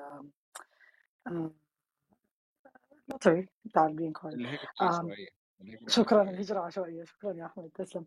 ماركس آه، جبال أنت قلت إن ما في فرق بين ال بين ال- الباسبورت أو الجنسية وبين ال green card في فرق صغير آه، بس هقوله وبعد كده راح أسكت خالص كمان. آه، اللي أنا عارفاه في وظائف معينة لو أنت جنسيتك أمريكية ما حتقدر تشتغلها. زي في ال national labs مثلا ال VA hospitals حاجات زي كده بس حاجات محدودة يعني مش كتير.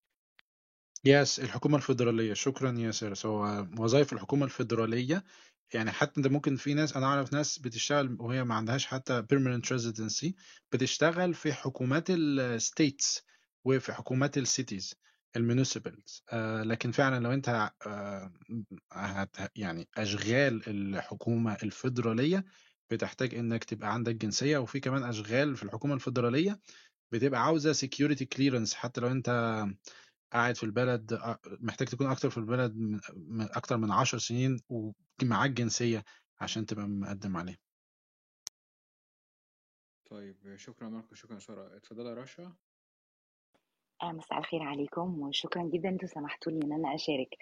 آه، أنا بس للعلم أنا مش مقيمة في أمريكا ولكن أنا عندي آه، أنا interested في موضوع ال lottery يمكن من 3 4 سنين. وبسبب إني أنا interested فطبعا أنا انضميت في جروبات كتير جدا ودرست طبعا كل الأمور اللي حضراتكم بتتكلموا فيها.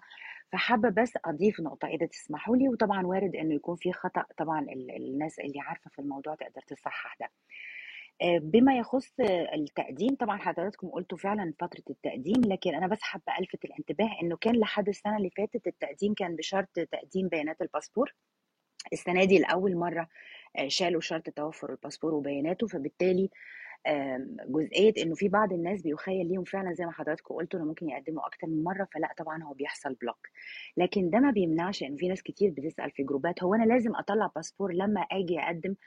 فبيكون الرد اللي أنا هقتبسه من الناس في الجروبات أيوه طبعا لأنه أنت شخص بتستعد للسفر فأولى بديهيات السفر هو تجهيز باسبور سواء كان مطلوب بياناته أو لا. الحاجة التانية اللي هي دايما بلاحظ إنها بتعمل معضلة وأنا نفسي آه، تعرضت لمشكلة كبيرة على بال ما قدرت أظبط ده هو موضوع الصورة اللي بترفعها في الطلب لتقديم اللوتري. اللي ناس في بعض الناس ما تعرفوش وأنا مريت بالتجربة دي إنه في شروط خاصة جدا وإنه ممكن الصورة آه، صححوا لي اذا أنا كنت مخطئة تكون سبب في إنه ال application أو آه، إنك تترفض من اللوتري أو يحصل خطأ فما تقبلش أصلا في ال system. رغم إنه في مواقع بتقدر حضرتك تجرب فيها مواصفات الصورة إلا إنه هذه المواقع مش موثوق فيها 100% فممكن الصورة تكون accepted ولكن ما تكونش مطابقة. آه، مبدئيا مقاس الصورة بيكون خمسة في خمسة حضرتك بتلجأ لاستوديوهات متخصصة بتكون عارفة وبتفهمه إنه دي صورة للوتري وفي ناس كتير بتكون عارفة وفي ناس بتدعي إنها عارفة لكن بتخدعك. الخلفية لازم تكون بيضة مش فوتوشوب يعني ما ينفعش حضرتك تتصور خلفية زرقاء أو يكون عندك صورة قديمة خلفية زرقاء مثلا أو أي لون وتطلب من استوديو إنه يغيرها لك إلى اللون الأبيض لأنه ده بيرفضها ال system. كمان لازم يكون آه، ملامح الوش بمقاييس معينة الأذنين بيكونوا باينين. لو حضرتك بترتدي نظارة ما يكونش فيه نظارة لو حضرتك محجبة عادي جدا ترتدي الحجاب مفيش مشكلة. ويفضل مش يفضل هو شرط إن ما يكونش فيه ابتسامة. حضرتك ما تبتسمش في الصورة. الأسنان مش المفروض تكون ظاهرة قد يكون الأمر بسيط لكن الصورة ممكن تكون عائق شديد جدا وأسفة للإطالة بس أنا تصورت ممكن تهم الناس. لا لا شكرا جدا رشا. شكرا. آه، هي الصورة هي ال هي ال هي فعلا يعني ممكن ما تكملش ال application لو الصورة غلط بس الموضوع سهل يعني بيتحل يعني. زي ما قلت أنت في في websites بتقيس المواضيع دي بتأكد من الصورة وفي نفس الوقت زي ما أنت قلت في زي استوديوهات أو كده متخصصين في الحاجات اللي زي دي. اتفضل يا هاني. طيب صباح الخير أو مساء مساء الخير عليكم جميعا. آه أنا أنا ما عنديش صراحة أي إضافة أكثر من اللي تفضلتوا بيه وموجود للمساعدة لو في أي سؤال أنا موجود تحت امركم يعني. آه طبعا أنا مقيم في أمريكا. آه آه بالظبط في انهي ولاية؟ فلو في أي سؤال أنا في انهي ولاية؟ أنا في ولاية اوهايو ولاية بقالك اوهايو بقالك كام سنة؟ آه تقريبا خمس ست سنوات. حضرتك رحت بالهجرة العشوائية برضو ال green card ولا ال lottery ولا لا أنا كنت مختلف آه شوية يعني الزواج وكده I I-130 تقريبا.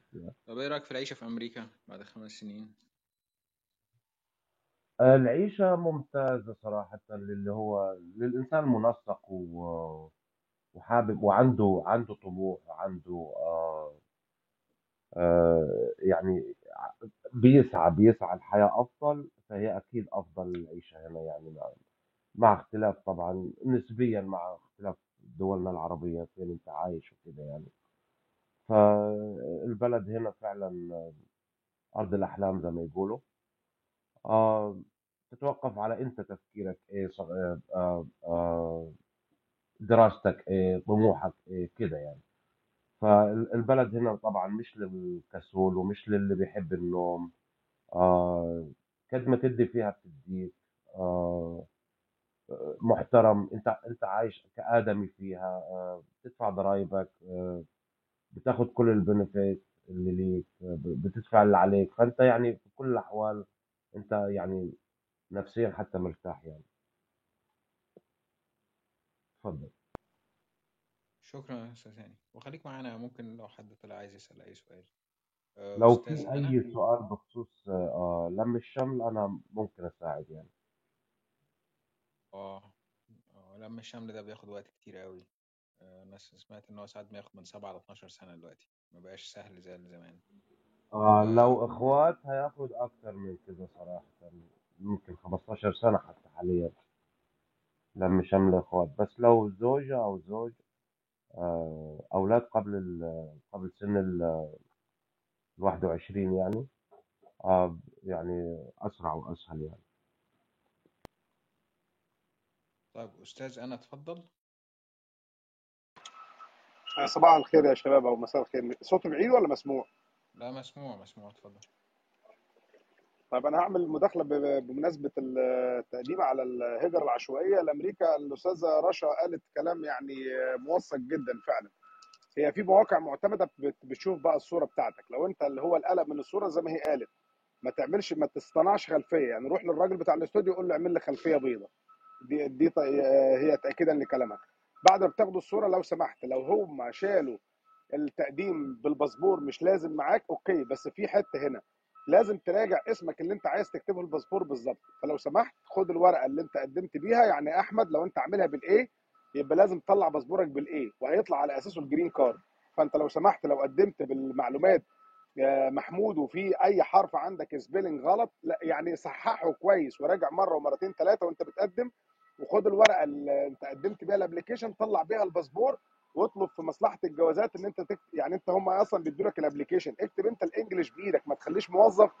الجوازات هو اللي يكتب لك اسمك لأن في أسامي كتير بيبقى فيها غلطات في الحروف فراجع اسمك كويس من ال application اللي انت قدمت بيه لو هم شالوا لك الباسبور. دي معلومة. تاني معلومة لو سمحت وانت بتقدم لو لو تم اختيارك هو فعلا اختيارك مش ضمان سفرك اختيارك هو هجرة عشوائية يعني randomly إحنا مش هنقول أي مصطلحات بالإنجليزي في المداخلة عشان إحنا المفروض بننصح ناس عايزة تسافر. فهي اختيار عشوائي. فأنت لو سمحت لو تم اختيارك في الاختيار العشوائي ده ثانية واحدة عشان الصوت. لو تم اختيارك في الاختيار العشوائي ده فأنت آه، أول number هيجي لك هو مش معنى كده إن أنت هتاخد الفيزا. تاني number هيجي لك يبقى أنت كده 50 50 50 50 يعني. يعني ممكن تاخد الفيزا أو لا. لو تم حضرتك سفرك للدول اللي كان أي دولة حاربت معاها الولايات المتحدة أو أي دولة من السبع دول الكبار ان هي حاربت معاها أو كان عليها أي عقوبات اقتصادية لو سمحت. هات شهادة التحركات بتاعتك دي مطلوبة منك عند السفر ولازم توضح موقفك أثناء المقابلة. ليه سافرت الدولة دي؟ وكان إيه الهدف من السفر؟ وعملت إيه فيها؟ وبإرفاق صحيفة الحالة الجنائية من بلدك بتأكد إن أنت راجل يعني جنائيا ما عليكش أي أحكام. لو أنت أخفقت في النقطة دي هتتمنع سفرك حتى لو الرقم بتاعك آه، أختي آه، يعني selected يعني لو أنت selected ودخلت السفارة وسافرت مثلا ليبيا فتأكد لو أنت رحت ليبيا وما عرفتش تثبت إن أنت أنا ليا ناس يعني كنت أعرفهم بس عرفت متأخر بعد ما اترفضوا راحوا ليبيا بس ما عرفوش يأكدوا أو ينفوا أو يثبتوا إن هم كانوا هناك للعمل والفترة دي والصحيفه الجنائيه سليمه تم رفض الفيزا داخل السفارة بعد ما هم اختاروا المرحلة الثانية فلو سمحت لو أنت اخترت يعني تم اختيارك للهجرة العشوائية لازم ت... لو أنت مثلا سافرت اليمن المواطنين اليمنيين من حقهم يدخلوا الولايات المتحدة بالهجرة العشوائية لكن لو سافرت اليمن هم هنا بيوقفوك في السفارة. ليه سافرت اليمن وعملت إيه؟ فأنت لازم توضح ده. كنت بتعمل إيه وتجيب حاجات تثبت ده؟ دي معلومة عشان ما حدش لو ربنا سهل له ما يترفضش في السفارة على الحاجات دي. لو حضرتك تم دخولك الأراضي الأمريكية أنت بتعمل فعلا آه، اختبار اللي هو التحليل الطبي في المستشفى ما تفتحش الظرف لو سمحت. لو أخدت الظرف ما تلمسش حاجة هم بيقفلوها لك. ولو أنت آه، راجل حضرتك حاصل على أي مؤهل دراسي هو أصلا شرط إن يكون ليك مؤهل دراسي في بلدك حتى دبلوم. لو أنت عندك تقدر تروح الجامعة بتاعتك وتطلع مظروف مقفول ادخل الجامعة شؤون الطلبة بتاعتك واطلب مظروف مقفول بكل ال credits اللي عندك اللي هي الدرجات والتفصيل بتاعه قول لهم قول لهم أنا عايز شهادة شهاداتي كلها بال credits مجموع السنين وعدد الساعات لازم تقول لهم كلمة عدد الساعات. لو في في الجامعة عندك قسم ألسن هم بيطلعوا لك ال- الشهادة أغلى شوية لكن بتطلع مترجمة ومثبوت فيها كل ال credits بتاعتك. ولو سمحت برضو ما تفتحش الظرف اللي هتدوا لك الجامعة لأن أنت هتحتاجه لما تنزل البلد دي. لو جيت تقدم على حاجة تبع التربية والتعليم وقدمت بيه فعلا هتشتغل بيه بس سيب المظروف مقفول ما تفتحوش أنت. هتبعته لما تيجي بتبعته لمنظمة بتترجم لك وبتترجم لك ال credits بطريقة الولايات المتحدة انت عندك إيه وينفع تشتغل إيه. فدي معلومات مهمة يا ريت تحتفظوا بيها نفيد بعض بيها. آخر حاجة هشارك بيها عشان يعني نفيد بعضينا. آه، وجودك داخل الأراضي الأمريكية بعد حصولك على ال green card اللي انت. بتقدم المظروف المقفول من السفارة. وهم بيبقوا راصين كل الورق جواه بتقدمه في المطار وانت داخل في أي مطار من ال 50 ولاية. بياخدوه هم بيتعاملوا يبعتوا لك الباسبور على العنوان sorry ال green card على العنوان بتاعك. بعد ما انت حضرتك بتاخد ال green في طريقتين دلوقتي. يا إما إن أنت تروح تطلع ال social بنفسك يا إما إن ال social ده اللي هو الرقم القومي يعني بالطريقة المصرية رقم قومي بيجي لك. لو جالك الرقم القومي على البيت لوحده يبقى كده خلاص اتفعلت اللي هي يعني هم activate الموضوع ده في المطار إن هو يجي لك direct ما جالكش بعد شهرين مثلا من حصولك على ال green اتفضل حضرتك روح المكان بتاع الرقم القومي اللي هو اسمه social security office وطلعه من هناك هيدوا لك م... وانت في في في ولايات بتاخده وانت واقف وفي ولايات بتبعته لك بعد أسبوعين من من ظهورك في ال office بعد ما بتاخد الحاجات دي من حقك تغادر الولايات المتحدة في حالتين في مغادرتك للولايات المتحدة الأمريكية. انت معاك residency card بتاعتك محددة المده مطبوع عليها 10 سنين لكن هي unlimited stay لو أنت عندك آه، يعني آه، آه، مواقف تقدر تثبتها برضو بشهادات طبية أو بحاجة أنت تقدر تثبتها وأنت راجع في المطار. هي ست شهور حفاظا على الجنسية لكن مش حفاظا على عدم دخولك من البلد. إقامتك بت... بتؤكد إن أنت راجل مقيم في الدولة لكن آه، ليك الحقيقة إنك تعيش بره وأنت حاصل على ال green لكن من حق ال officer يسحبه منك لو لا عندك نية عدم إن أنت عايز تعيش داخل الدولة يعني أنت ما عندكش النية تعيش داخل الدولة فأنت كده بالنسبة لهم كنت بتكذب فبيقدر يسحبه منك. آه، آخر حاجة بس ال- الباسبور الأبيض هو ما اسموش باسبور أبيض هو إحنا المصريين اللي سميناه باسبور أبيض لكن هو اسمه travel document يعني وثيقة سفر. وثيقة السفر دي بتدي لك ال USCIS أو مصلحة الجوازات والهجرة داخل الولايات المتحدة بتقر وبتسمح لحضرتك إن أنت تقيم سنة من غير أي مبررات وأنت راجع في المطار. فلو أنت حصلت على ده اتفضل حضرتك قضي سنة بره من غير ما يعني اللي هو ال officer بتاع المطار يسألك أنت أخرت ليه لو لو عملت كده اتفضل. لو عندك بقى موقف تجنيد عندك حاجة يا ريت تظبط أوضاعك قبل ما تسافر عشان ما تعطلش تبقى واخد الفيزا و stuck أو تضيع الفيزا عليك لأن الفيزا بعد ما بتاخدها من السفارة حضرتك بتبقى limited المدة اللي أنت تغادر فيها دولتك. تعال بقى آخر نقطة أنتوا علقتوا عليها برضو اللي هي لو أنت مقيم في السعودية وقدمت. أنا ينفع أقدم من على الأراضي السعودية لكن أنا حامل باسبور مصري فأنا هرجع للأرقام المصرية. لما تجيني ال selective بتاعتي هيجيني عن طريق أنا مواطن مصري. هل ينفع أنا كمواطن مصري أعمل مقابلتي في السعودية؟ آه ينفع يا فندم. بس إزاي؟ تتواصل مع القنصلية وتقول لهم أنا مقيم هنا ومعايا إقامة مدتها أكتر من سنة داخل أي دولة أنت موجود فيها. حتى لو أنت مقيم في ألمانيا إنجلترا السويد النمسا لازم تقول لهم إن أنا مقيم في في المكان ده أو موجود هنا لمرحلة علاج أو حاجة زي كده. بتثبت الورق بتبعته للقنصلية على الإيميل العام بتاع القنصلية بيفعل إن أنت تعمل المقابلة في المكان بتاعك لكن ده هيفرق كتير في القبول أو الرفض لا ما بيفرقش هو كله عشان المعلومات وشهادة تحركات واللي هو صحيفة الحالة الجنائيه ينفع ت- تطلعها من الدولة اللي حضرتك عايش فيها السنة الأخرانية. اتفضل يا أستاذ آه، بعد إذن أستاذ أحمد آه، شكرا يا أستاذ. أنا أستاذ أحمد ممكن أوجه سؤال لأستاذ ماركوس لأنه كلام أحمد آه أثمر اتفضلي عندي سؤال. اتفضلي أستاذ اتفضلي. ماركوس حضرتك الموجود ممكن أسأل حضرتك سؤال. آم، دايما أسمع جزئية إنه حاول وكون حذر جدا في إنك ما يعني never ever share ال social security number بتاعك. ممكن أعرف إيه مدى خطورة ده؟ عواقب ده إيه؟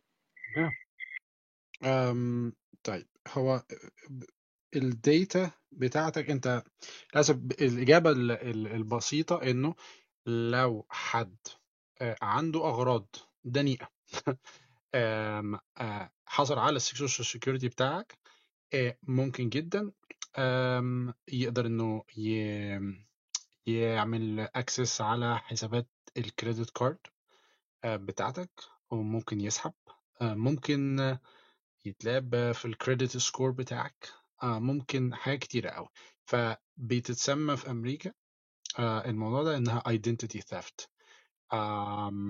وبالتالي حتى كمان هم بينصحوا إن ال social security number بيطلع لك كده في ورقة كده آه، يعني ورقة حتى صغيرة مش كارت يعني مش كارت بلاستيك يعني آه، إنك ما تحطوش معاك في المحفظة لأنه حتى لو محفظتك اتسرقت ما يبقاش الشخص يعني ممكن كل حاجة ترجع لكن لو الشخص جا- جاله access لل social security number بتاعك هو ده المفتاح بتاعك لأي حاجة ليها علاقة آه، بالفلوس أو بال credit والقروض آه، هنا في أم- في أمريكا.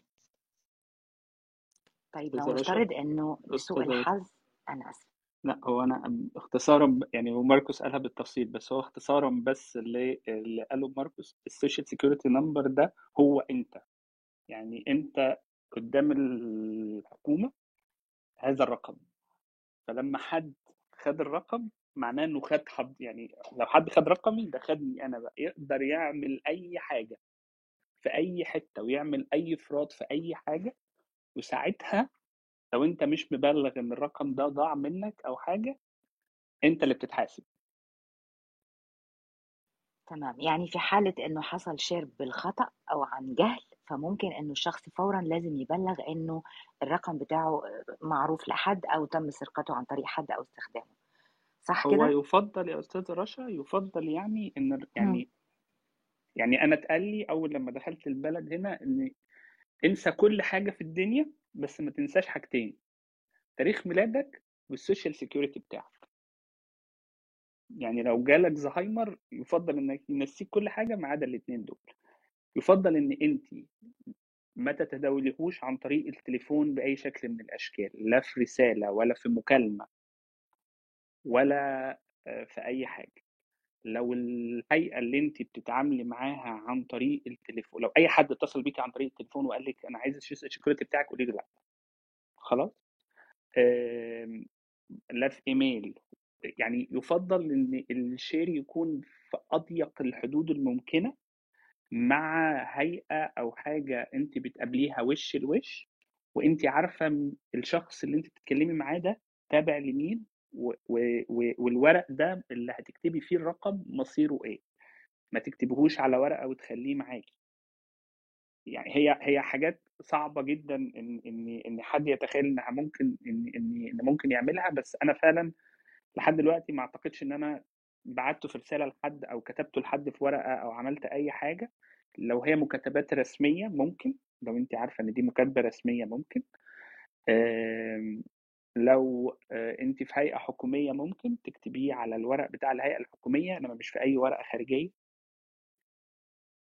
أي لو حصل في أي وقت إن انت حسيتي إن الرقم ده حصل له حاجة لازم بتتصلي بال social security بال social security office وتكلميهم وتقولي لهم كذا. هو برضو حاليا في يعني websites كتيرة في أمريكا هنا بتوفر لحضرتك إن انت ممكن في الغالب ده بيبقى تبع ال credit card companies يعني إن انت تعرفي هل ال social security بتاعك حصل عليه أي آه، أي حاجة ولا لأ. بس يعني تاني لو أي حد هيدخل الولايات المتحدة الأمريكية ويطلع له ال social security في رقمين ما تنساهمش في عمرك كله تاريخ ميلادك وال social security بتاعك. هو كمان في حاجة آه، ناس كتير ما تعرفهاش إنه لو حد مثلا لو شخص قرر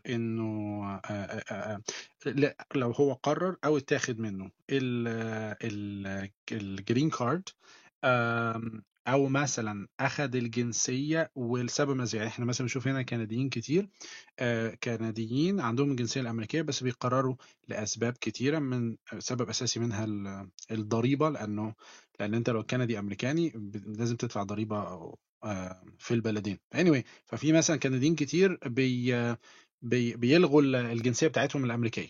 أنا آه، ماركوس آه بس على موضوع الضريبة ده لأن في حد كان باعت لي قال لي والنبي يقول للناس إن اللي بياخد الجنسية الأمريكية دي هيت يعني هيتنفخ ضرايب حتى هو بره أمريكا. الموضوع مش بس آه، جوه أمريكا. فأنت ما بس تفكرنيش. خلاص. قلت المعلومة اسكت. آه لا دي حاجة مهمة you know why كمان لأنه في ناس كتيرة أنا الصراحة بقول لناس كتيرة إنه الباسبور الأمريكاني يعني آه، مش مهم آه، آه، غير لو أنت حرقك قوي إنك تنتخب أو إنك تسافر العالم. آه، فلكن ال green card يعني أنا بشوف إن هو آه، بس الحاجة التانية اللي اللي كنت عاوز أقولها في ال social security آه فحتى بقى لو الكندي ده مثلا آه، لغى باسبوره الأمريكاني ال social security ما بيموتش. يعني ال social security يعني ممكن أنت ال green card بتاعك خلاص يتلغي الباسبور بتاعك يتلغي ال social security بتاعك ما بيتلغيش خالص. يعني موجود في ال system ومش هيتلغي. يعني انت معروف ان ده كان رقمك وما بيتلغيش لما بتتلغي حتى جنسيتك الأمريكانية. آه، ولو انت حاولت انك مثلا ترجع تاني أمريكا آه، في أي وقت من الأوقات ويقول هيسألك أول سؤال هيسأله لك أو من الأسئلة الأساسية اللي هيساله هيقول لك انت كان عندك في أي وقت من أوقات حياتك social security number فلازم تكتبه. الحاجة التانية بقى في مشكلة ال fraud طب ما هو ممكن حد ال social security مثلا يتسرق منه ويتعمل عملية نصب وكده واستخدام ويطلع له social security كتير. مشكلة بقى الجديد مشكلة ال social security الجديد إنه آه، في أوقات كتيرة مش مع كل المنظمات أو الأماكن بيتعمل له linking فبيعمل لك مشاكل كمان في المستقبل. إيه ده؟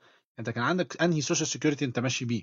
فبرضه لما لما يكون عندك بقى كمان أكتر من social security number دي إشكالية تانية لوحدها. ف... طيب توضيح بس الناس اللي عايشة بره الولايات المتحدة يخضعوا عادي جدا للقوانين الأمريكية. أنا كان عندي زملاء كتير جدا جدا في كذا دولة وكانوا أمريكان وكانوا بيشتكوا من الموضوع ده بيدفع الضريبة حتى وهو عايش بره مش بس وأنت عايش جوه أمريكا. ولو في حد عنده معلومة غير كده على البنا يصحح لي. أم، هو بص في threshold you you know why برضه. وطبعا برضه آه، آه، المشكلة بس إن أنت كشخص عندك الجنسيتين لازم يكون عندك آه، تاخد بالك من القوانين دي لأنها برضه للأسف بتتغير. وحاجة تانية لازم يكون المحاسب اللي بيعمل لك أنت لازم مش هتنفع بقى تعمل لنفسك الضريب ال- الإقرار الضريبي السنوي لوحدك. أنت هتبقى حضرتك معاك حد هو بيفهم مش في القوانين الكندية والأمريكية. أنا بس بسال يا ماركوس أنا أنا بقول لك أنا كان عندي زملاء في مؤسسات كبيرة في كذا مؤسسة حاجات صغيرة برضو. مجرد ما يفتح حساب بنكي هو لازم يدفع ضريبه أنا حتى ما كنتش فاهم الموضوع يعني ما كنتش فاهم القصة ليه بيدفع ضرائب لأمريكا وهو عايش بره؟ آه. فده اللي أنا فهمته. إذا كان إذا كان عندك معلومات تانية صححها. هو في فرق ما بين الدفع وال filing أنت لازم معاك الجنسية الأمريكية أو ال permanent residency وأنت حتى مش عايش أو مش بتقبض في أمريكا لازم ت file for taxes so في فرق ما بين ال filing وفي فرق ما بين إنك تدفع ضريبه يعني مو في ناس كتيرة بتعمل filing بس آه، ما بت- بتدفع zero. بتقول إن أنا ما ما, ما كانش عندي أي income في أمريكا وكده وبتدفع zero. بس لازم ت file. آه، في حاجة اسمها failing to file for taxes. ده بيعمل لك مشاكل كتير إن أنت الفشل في إن أنت الميعاد بقى إذا كان آه، في مارس ولا في أي وقت على حسب بقى الكورونا غيرت حاجات كتير. بس anyway الميعاد بتاع ال filing بتاع ال taxes لازم ده يكون أهم ميعاد عندك في السنة علشان أنت تضمن إن ال green card بتاعك يستمر وال ال... وال... علشان كمان ده ممكن من الأسباب الأساسية اللي ممكن تأثر في الحصول بتاعك بتاع الجنسية. لأن أنت لو مثلا خلي بالك لو أنت خدت green card وبعدين آه، ما كنتش بتعمل filing لل taxes آه، في ميعادها كل سنة ده ممكن من الأسباب الرئيسية اللي تأثر على ال- الحصول بتاعت آه، على الجنسية بتاعتك. طيب طيب الناس آه، اللي بتصحح تحت اللي كانوا بيتكلموا تحت اتفضل يا فندم. الناس اللي كانوا بيصحح تحت أنا فعلا ما عنديش معلومة. أنا سألت وشفت ناس بيدفعوا ضرايب وهم بره. فسألت الناس وضحت. اللي عنده حاجة غير كده يا ريت يا يكتب يا اما يرفع ايده اتفضل يا أستاذ. مين اللي كان بيتكلم؟ اسمحوا لي في إضاءة آه، سوري آه، إضافة سريعة. آه الضرائب هي هي أنت بتقدم على الضرائب المهم زي ما قال الأستاذ ماركوس إنك بتقدم على الضرائب أنت ممكن تاخد فلوس وممكن تدفع فلوس حسب دخلك ووضعك آه، ال- ال- الفلوس اللي بتخش لك آه، خلال السنة يعني. فالضريبة آه، كمان أنت لما بتقدم على الضرائب أنت عندك مصاريف حسب نوع شغلك. فما فيش داعي للخوف ابدا من موضوع الضرائب. بس أهم حاجة إنك تقدم ملفك الضريبي في الموعد. بس ده كل الموضوع. يعني يعني أنت لو مش شغال قدم. هتاخد فلوس. مش. مش هتدفع. يعني لو أنت أثبتت إنك ما عملتش فلوس كافية هتاخد فلوس من الحكومة هيرجع لك. فما ما فيش أي مشكلة ابدا من موضوع الضرائب عشان أنا شايف الناس متخوفة جدا من الضرائب اللي متخوف من الضرائب هو اللي بيعمل آه، فلوس كتيرة جدا وما عندوش مصاريف. يعني كفاية. أنت ممكن تكون عندك مثلا شغال سواق أو أو أو أي شغلانة مثلا وعندك المصاريف كتيرة فممكن يرجع لك فلوس من الضرائب حتى لو كان دخلك عالي. فما فيش أي مشكلة من الضرائب أنا شايف الناس مؤفوره شوية في موضوع الضرائب يعني أنت لو مش شغال ومقيم بره أمريكا أنت بس هتقدم هتقدم ملفك الضريبي عادي جدا بس مش مش شرط إنك هتدفع يعني. بس دي الإضافة وشكرا. طيب أستاذة مريم لا ابدا اتفضل. أستاذة مريم اتفضلي. كان عندك حاجة مختلفة اتفضلي. آه، مساء الخير عليكم. معلش أنا أول مرة معاكم هنا ما كنتش عارفة ال rules. والله هو مفيش rules بس هو هو في في شوية مشاكل كده فعشان خاطر كده شوية مشاكل ليها علاقة بالحاجات فإحنا بنخلي الناس اللي تخش عايزة تتكلم ترفع ايديها فإحنا آسفين جدا. عشان المرة الجاية آه بنكون غير وما ايدين أعرفش لو آه، نطقت الاسم غلط برضو. I'm sorry. أنا أنا مصرية أمريكية أنا مولودة في أمريكا و... وهاف أنا هاف يعني. أمي أمريكية وأبويا مصري وولادي مولودين هنا برضو. آه، أما بنزل مصر آه، لو أنا عندي أي حساب معمول في مصر آه، ملهمش أي علاقة بيه هنا غير لو اتعدى مبلغ معين. ولو عملته بالدولار. يعني لو أنا رحت فتحت الحساب في مصر بالبطاقة المصرية وما قلتش إن أنا أمريكية أو إن أنا شغالة في أمريكا أو إن أنا عندي assets في أمريكا وكل الكلام ده طبعا في ناس كتير بتعمل الحوارات دي وبيفتحوا بالجنيه المصري وبيفتحوا بالبطاقة المصرية دول ما بيعرفوش عنهم حاجة وما بيدفعوش ضرائب ال- النقطة هنا ال catch بتبقى لو فتحت حساب بالدولار وعايز بقى إن أنت آه، تحول بقى من أمريكا وتعمل بقى تحوش وتحول مصر وتعمل online banking والكلام ده كله آه ده بيجيبوك وبعدين بيشوفوا أنت معاك كام وبيحسبوا عليك من الأول خالص من ساعة ما فتحت وب back date الضرايب دي كلها وبتبقى أنت مديون لل IRS بكل ال- المبالغ دي. لكن آه، أنا عارفة إن في ناس كاتبة في الشات بيعرفوا أنا ما عملتش ده يا جماعة أنا ما بقولش روحوا اعملوه وما بقولش دي شطارة بس أنا أعرف ناس كتير جدا بالهبل هنا فاتحين الكلام ده بقالهم سنين سنين آه ولغاية بس ده ضد القانون صح؟ ده ضد ده القانون. ضد القانون حاليا في أمريكا لو عديت مبلغ معين which is um, 50 ألف دولار لو عندك assets أكتر من 50 ألف دولار هو الرقم ده آه، للأسف بره ما يعني الرقم ده في دول عربية ما يعتبرش رقم. يعني 50000 دولار في دول عربية بالظبط. كتير ما يعتبرش رقم. آه بس في ناس في الكويت قاعدين أنا ما أعرفش اسمك بس فمش عارفة أقول لك الاسم. ففي ناس في الكويت محمد. قاعدين بيعملوا أكتر من أمريكا وفي ناس يعني مش بتكلم على اللي في مصر بس بس في ناس مصريين قاعدين في دول عربية ومعاهم الجنسيه وعاملين أكتر من ده. خلاص؟ آه فهو الفكرة كلها الكلام ده أنا مش بقوله عشان أنا مثقفة جدا يعني. آه ممكن تخش على موقع IRS بتاعت ال internal revenue بتاعت ال state وهتعرفوا ال- المبلغ بيبقى مكتوب وكل شوية بيتعمل له update ماشي؟ آه وتشوفوا بالدولار معمول له دلوقتي update كام وتحسبه بال currency اللي عندك في البلد وتشوف. آه الكلام ده موجود وعام يعني أمريكا ما بتخبيش القوانين بتاعتها. آه دلوقتي أنا لما نزلت مصر الصيف اللي فات ده يعني من كام شهر رحت عشان أفتح account في البنك. آه قال لي لازم توريني ال pay stubs علشان أنا مش عايشة في مصر لازم توريني انت شغالة فين وبتقبضي كام عشان نفتح لك account علشان لازم تثبتي حاجة إن انت شغالة أو حاجة زي كده أوكي وأما قلت له إن أنا شغالة في أمريكا وإن أنا مدرسة ووريته ال pay stubs بتاعي قال لي هتفتحي بالدولار ولا هتفتحي بالجنيه؟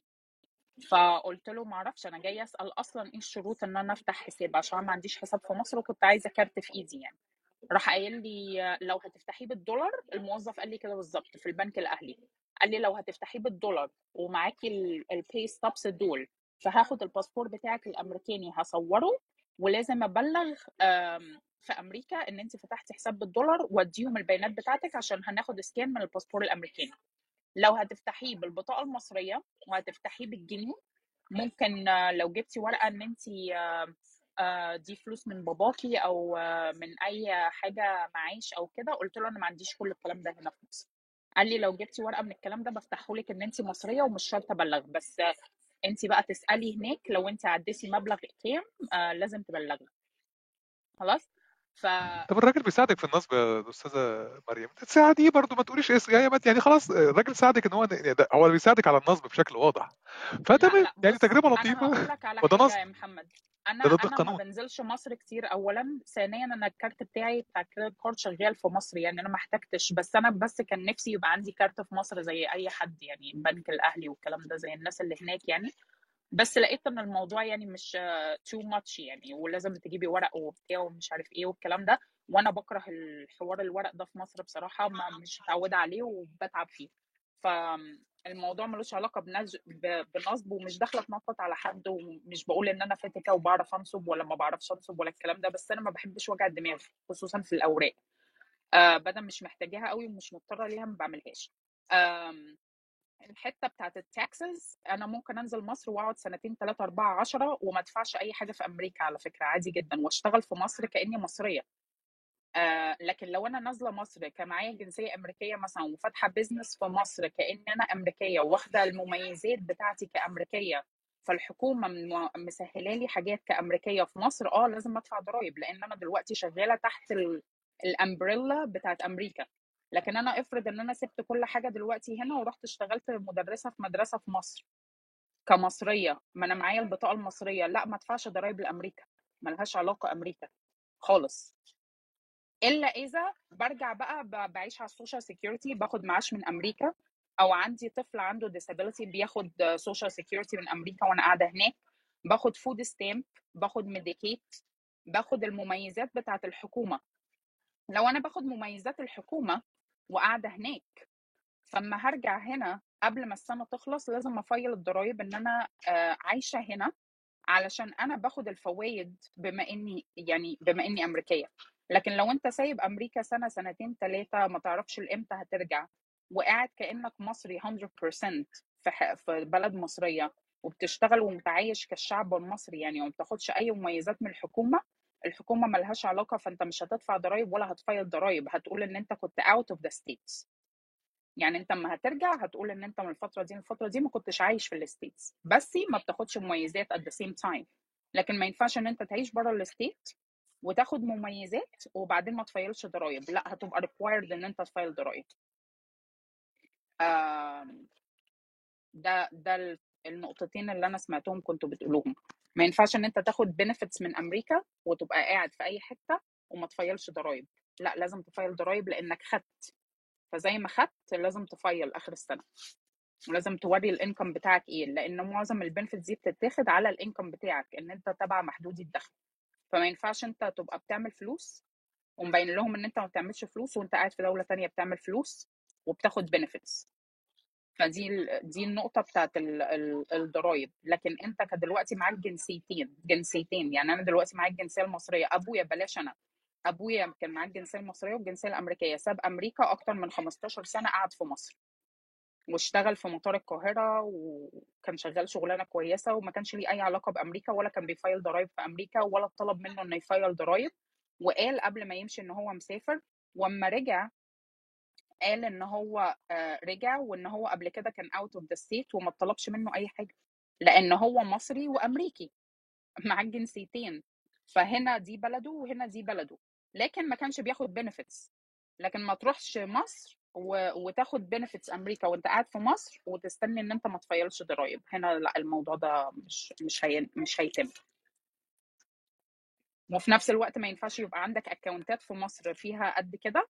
وبرضه أنت عايش كأنك محدود الدخل في مصر. آه في, في أمريكا قصدي وبتاخد كل البنفيتس برضه ده هيحطك في في حاجة ضد القانون. بس دي النقطتين اللي عندي. آه ده اللي دخلت سمعتهم. أنا مش معاكم من زمان يعني. شكرا. شكرا جدا ينفع أعلق يا أحمد؟ آه، أستاذ. بس أهم حاجة إحنا لا نشجع على أي إجراء غير قانوني يا جماعة. أي حاجة غير قانونية الغرفة هنا لا نشجع عليها يعني. لو أي حد يحتال على الضرايب أو يعمل ما لناش دعوة. إحنا بنقول بس الخطوات وحطينا ال links آه، اللي هي بتاعت ال- ال website الرئيسي وقلنا ابعد عن أي محتالين أو scams اللي هم بياخدوا فلوس. وحطينا خطوات شرح خطوات بالعربي وحطينا كان محمود أستاذ محمود المصري بعت لنا اللي هو إزاي آه، اللي هي اللي هي الويب website ال test بتاع الصورة عشان هي الصورة هي المعضله الوحيدة تقريبا في الموضوع ده. آه، ممكن test الصورة والكلام ده. آه، فدول التلات التلاتة التلات لينكات دول حطيناهم في قناة تليجرام فوق. يا سارة sorry آسف. لا لا أنا اللي آسفة. أنا بس حاب اعلق سريع اللي أنا بعرفه إنه أي مواطن أمريكي خارج أو داخل أمريكا ملزم إنه يبلغ عن ال- عن دخله. حتى لو هو عايش برا أمريكا حتى لو ما بياخد خدمات من أمريكا. بعد كده زي ما قال هاني ممكن تكون ملزم إنك تدفع وممكن لأ مش شرط. يعني ممكن يقول لك أيوه معناها آه، وصلت لحد آه، الأدنى وبقى لازم عليك إنك تدفع. وممكن يقول لك بالعكس أنت إحنا المحبوبين لك يا عم وإحنا اللي حندفعك وممكن يكون تكون معفي بس في كل الأحوال اللي بعرفه كمواطن أمريكي أنت لازم تبلغ بغض النظر عن دخلك كم آه ال 50000 أتوقع إنها بتختلف على حسب البني آدم أو الشخص مواطن تابع لأي دولة.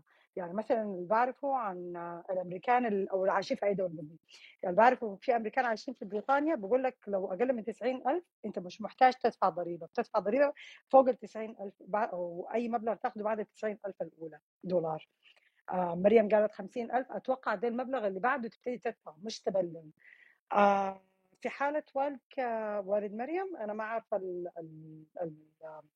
هل القانون اتغير هل شنو حصل؟ بس اللي بعرف إنه اليوم في كثير أمريكان لما يمشوا يعيشوا في دول ثانية اتنازلوا أصلا عن جنسياتهم عشان ما يدفعوا عن جنسيتهم الأمريكية يعني عشان ما يضطروا يدفعوا ضرائب لأمريكا. يعني مثلا في أمريكان يمشوا يعيشوا في ألمانيا أو هولندا يقول لك لا خلاص أنا عايز بس green card أمريكي بس مش عايز الجنسية الأمريكية وحاخد جنسية مثلا أوروبية بدلها عشان أنا كده كده مش عايش في أمريكا أنا كده كده مش باخد خدمات من أمريكا ومش عاوز أدفع لها ضرائب أمريكا على حد علمي يمكن هي الدولة الوحيدة من دول العالم الأول اللي أنت كمواطن تابع لها بتدفع ضريبة من غير ما تكون عايش فيها أصلا. أنا كده خلصت كلام لا لا هو خلاص بس يا جماعة إن شاء الله لو بقت ضرايب لو بقت المشاكل اللي عند الناس اللي من اللوتري إن هي موضوع الضرايب فاعتقد إن الروم دي حققت هدفها بشكل كامل. يعني أنتوا لو بقت مشاكل الناس هنا الضرايب اللي هتاخدوها في أمريكا إن شاء الله وهنعمل إيه؟ وهنفتح البنك بحساب إيه؟ فيعني إن شاء الله تبقى إحنا كده افدناكم يعني. طيب لو في حاجة تانية يا أحمد خير وبركة ما كانش فيه. بس يعني عايز أقول جملة اتقالت لي قبل ما أدخل أمريكا عشان الناس برضو اللي بتفكر إن هي تيجي يعني تقدم وتيجي وحاجات زي كده. في هيئتين أو ثلاث هيئات هنا في البلد ما تحاولش تلعب معاهم وما تحاولش تديهم بيانات غلط. ال IRS اللي هي في حد كاتب في الشات أهو. في حد كاتب never play آه أهو. ال IRS اللي هي الضرايب. ال FBI كلنا عارفين ال FBI وحاليا ال F حاليا BI يا ابن عمي في صديق ليا في صديق ليا ابن حلال كده كان بيهرج آه، أو كان بص بيكتب على الشات في تويتر إن هو فخخ مكان ما بهزرش ده بجد. كان بيهرج مع حد وحد كان كاتب الشخص اللي هو بيهرج معاه كان كاتب إن هو هيفخخ المكان اللي هو فيه وعمل mention لل FBI الفكرة إن اللي كان بيهرج معاك جاب والصاحب ده اتمنع من دخول أمريكا. الموضوع مش هزار. آه. ما تهزرش معاهم تماما. ما أيوه. تفهموش الهزار تماما. أيوه. أيوه.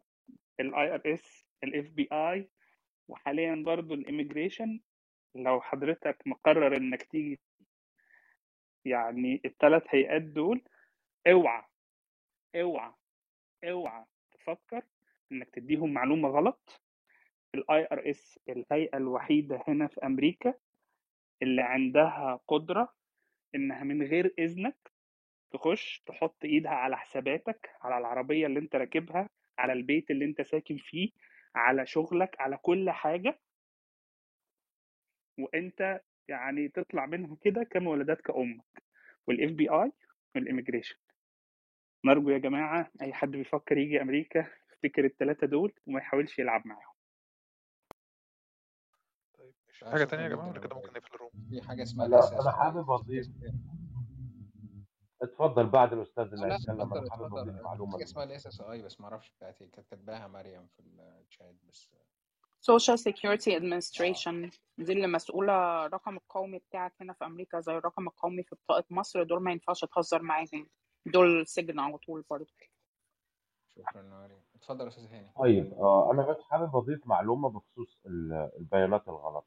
البيانات الغلط كان كان قبل سنتين ثلاثة كانوا بيتكلموا في قانون إن مجرد تقديمك لبيانات غلط يعرضك حتى لسحب الجنسية ولو بعد حين. يعني بمجرد ما يكتشفوا الخطا أو ال- الغلط اللي أنت مرتكبه طبعا حسب يعني هما مش هيطردوك من البلد إذا أنت مواطن صالح لمجرد كذبه بسيطة أو شيء خطأ بسيط ولكن يظل الكذب عليك. بس لو أنت مدخل بيانات آه، آه، فيها مغالطة أو جسيمة أكيد من حقهم يسحبوا منك الجنسية. فالكل يخلي باله. دي أنا معلومة واخدها من الأستاذ محمد الشرنوبي وهو محامي أمريكي مصري. آه، فبس يعني يعني حبيت أوضحها للجميع لا لا ما دام الاستاذ محمد شرنوبي قال لحضرتك فإحنا متأكدين من المعلومة. طب كان في حد بعت سؤال على الشات تحت من شوية بيقول السؤال التاني ما تقفلش من غير ما تجاوبه مش عارف إيه السؤال التاني أصلا. آه، نو يسمح لي أقول لك السؤال التاني كان بيسأل بخصوص ال- الزوجة الز- الزوجة والأولاد أيوه. طب حضرتك ممكن تجاوبي عليه؟ لا أنا للأسف ما معلوماتي ما اعتقد الأستاذ تخدمنيش هاني أنا كان بيسأل ك... قال إن هو ليه علاقة بالقصة بتاعت ال- الموضوع لم الشمل لم الشمل لم الشمل هاني. آه أستاذ هاني. أستاذ هاني كان في حد بيسأل بيقول لو قدم على اللوتري كأسرة والزوجة واحدة فرد الأسرة مش عايز يهاجر بيتعاملوا إزاي مع الحالة دي؟ وكمان لو مقدم كأسرة باسم الزوجة آه لزيادة الاحتمالات هينفع لو هي جت أروح أنا وهي ما تروحش؟ ما فيش أي مشكلة اللي هيروح أو اللي هيفضل ما فيش أي مشكلة خالص. بعدين هو بيروح آه، حسب بقى إذا إذا إذا لسه الصلاحية بتاعت الفيزا تبع الشخص اللي مش رايح يقدر يروح متأخر ضمن صلاحية الوقت أو بعدين هو بيقدم لهم كلام شامل تاني وبيسحبهم ما فيش أي مشكلة. طبعا اسمح لي بس إحنا أقول الجزئية عشان في ناس ممكن تجهل النقطة دي. في ناس بتقدم بفرصتين باسمه وباسم زوجته. في حالة إن الزوجة هي الفائزة ما ينفعش هو اللي يسافر وهي تحصله هي اللي تسافر لأن هي الفايزة في اللوتري. والعكس صحيح بس عشان في ناس تاخد بالها من النقطة دي مهمة جدا. أنا بأكد كلامك يا فندم مظبوط مظبوط جدا. إذا كده الروم خلصت فتمام كده شكرا. إذا كان في حاجة على البنان في حاجة على كده ولا خلاص؟ بارك الله في مرزق هو هو بس عشان مدة الصلاحية دي مدة الصلاحية دي ست شهور. مدة صلاحية ال- الفيزا اللي بتاخدها من هنا من السفارة عشان تهاجر ست شهور. لازم تخش الأراضي الأمريكية قبل ست شهور من تاريخ إصدار الفيزا. لأن بعد كده. بتضيع. بس. اتفضل يا البيدي لا لا كده تمام. إحنا بس قلنا ال- الموعد النهائي 8 نوفمبر. يا ريت يا جماعة تلحق تقدم بدري. عشان عشان ما يبقاش آخر يوم بقى ال website يقع والكلام ده. فيا ريت تقدموا بدري وتخلصوا الموضوع والصورة حطينا ال- links كلها اللي فوق موجودة في في قناة تليجرام طبعا أنا بشكر ثروت وميلاد وماركوس وسارة ورشا وهاني وأنا ومريم كل الناس اللي اتكلمت وادت ادت معلومات كويسة جدا يعني ووضحت حاجات كتير الناس كانت عايزة جدا ليهم شكرا ليك وشكرا لتحت الفرصة لل- للحديث وتوضيح بعض الأمور لل- للناس. لا لا شكرا لحضرتك بصراحة. حضرتك وضحت حاجات كتير. شكرا لكم جدا. الروم مسجلة الناس اللي عايزين يرجعوا لها بعد شوية وقت. حابب بس أضيف لهيئات اللي حد المفروض ما تلعبش معاها خالص ما تلعبش مع الصعايده تماما. ما تلعبش مع الصعايده تماما؟ اوعى. وربنا يوفق الناس كلها. آه والله خالص خالص. ويعني آه، نصيحة كده برضو في حاجات الواحد اتعلمها من ضمنها إن مفيش حد صعيدي دراعه بتلوي خالص بيتكسر عادي. يومكم زي العسل تصبحوا على خير. سلام عليكم. على خير على خير. مع السلامة.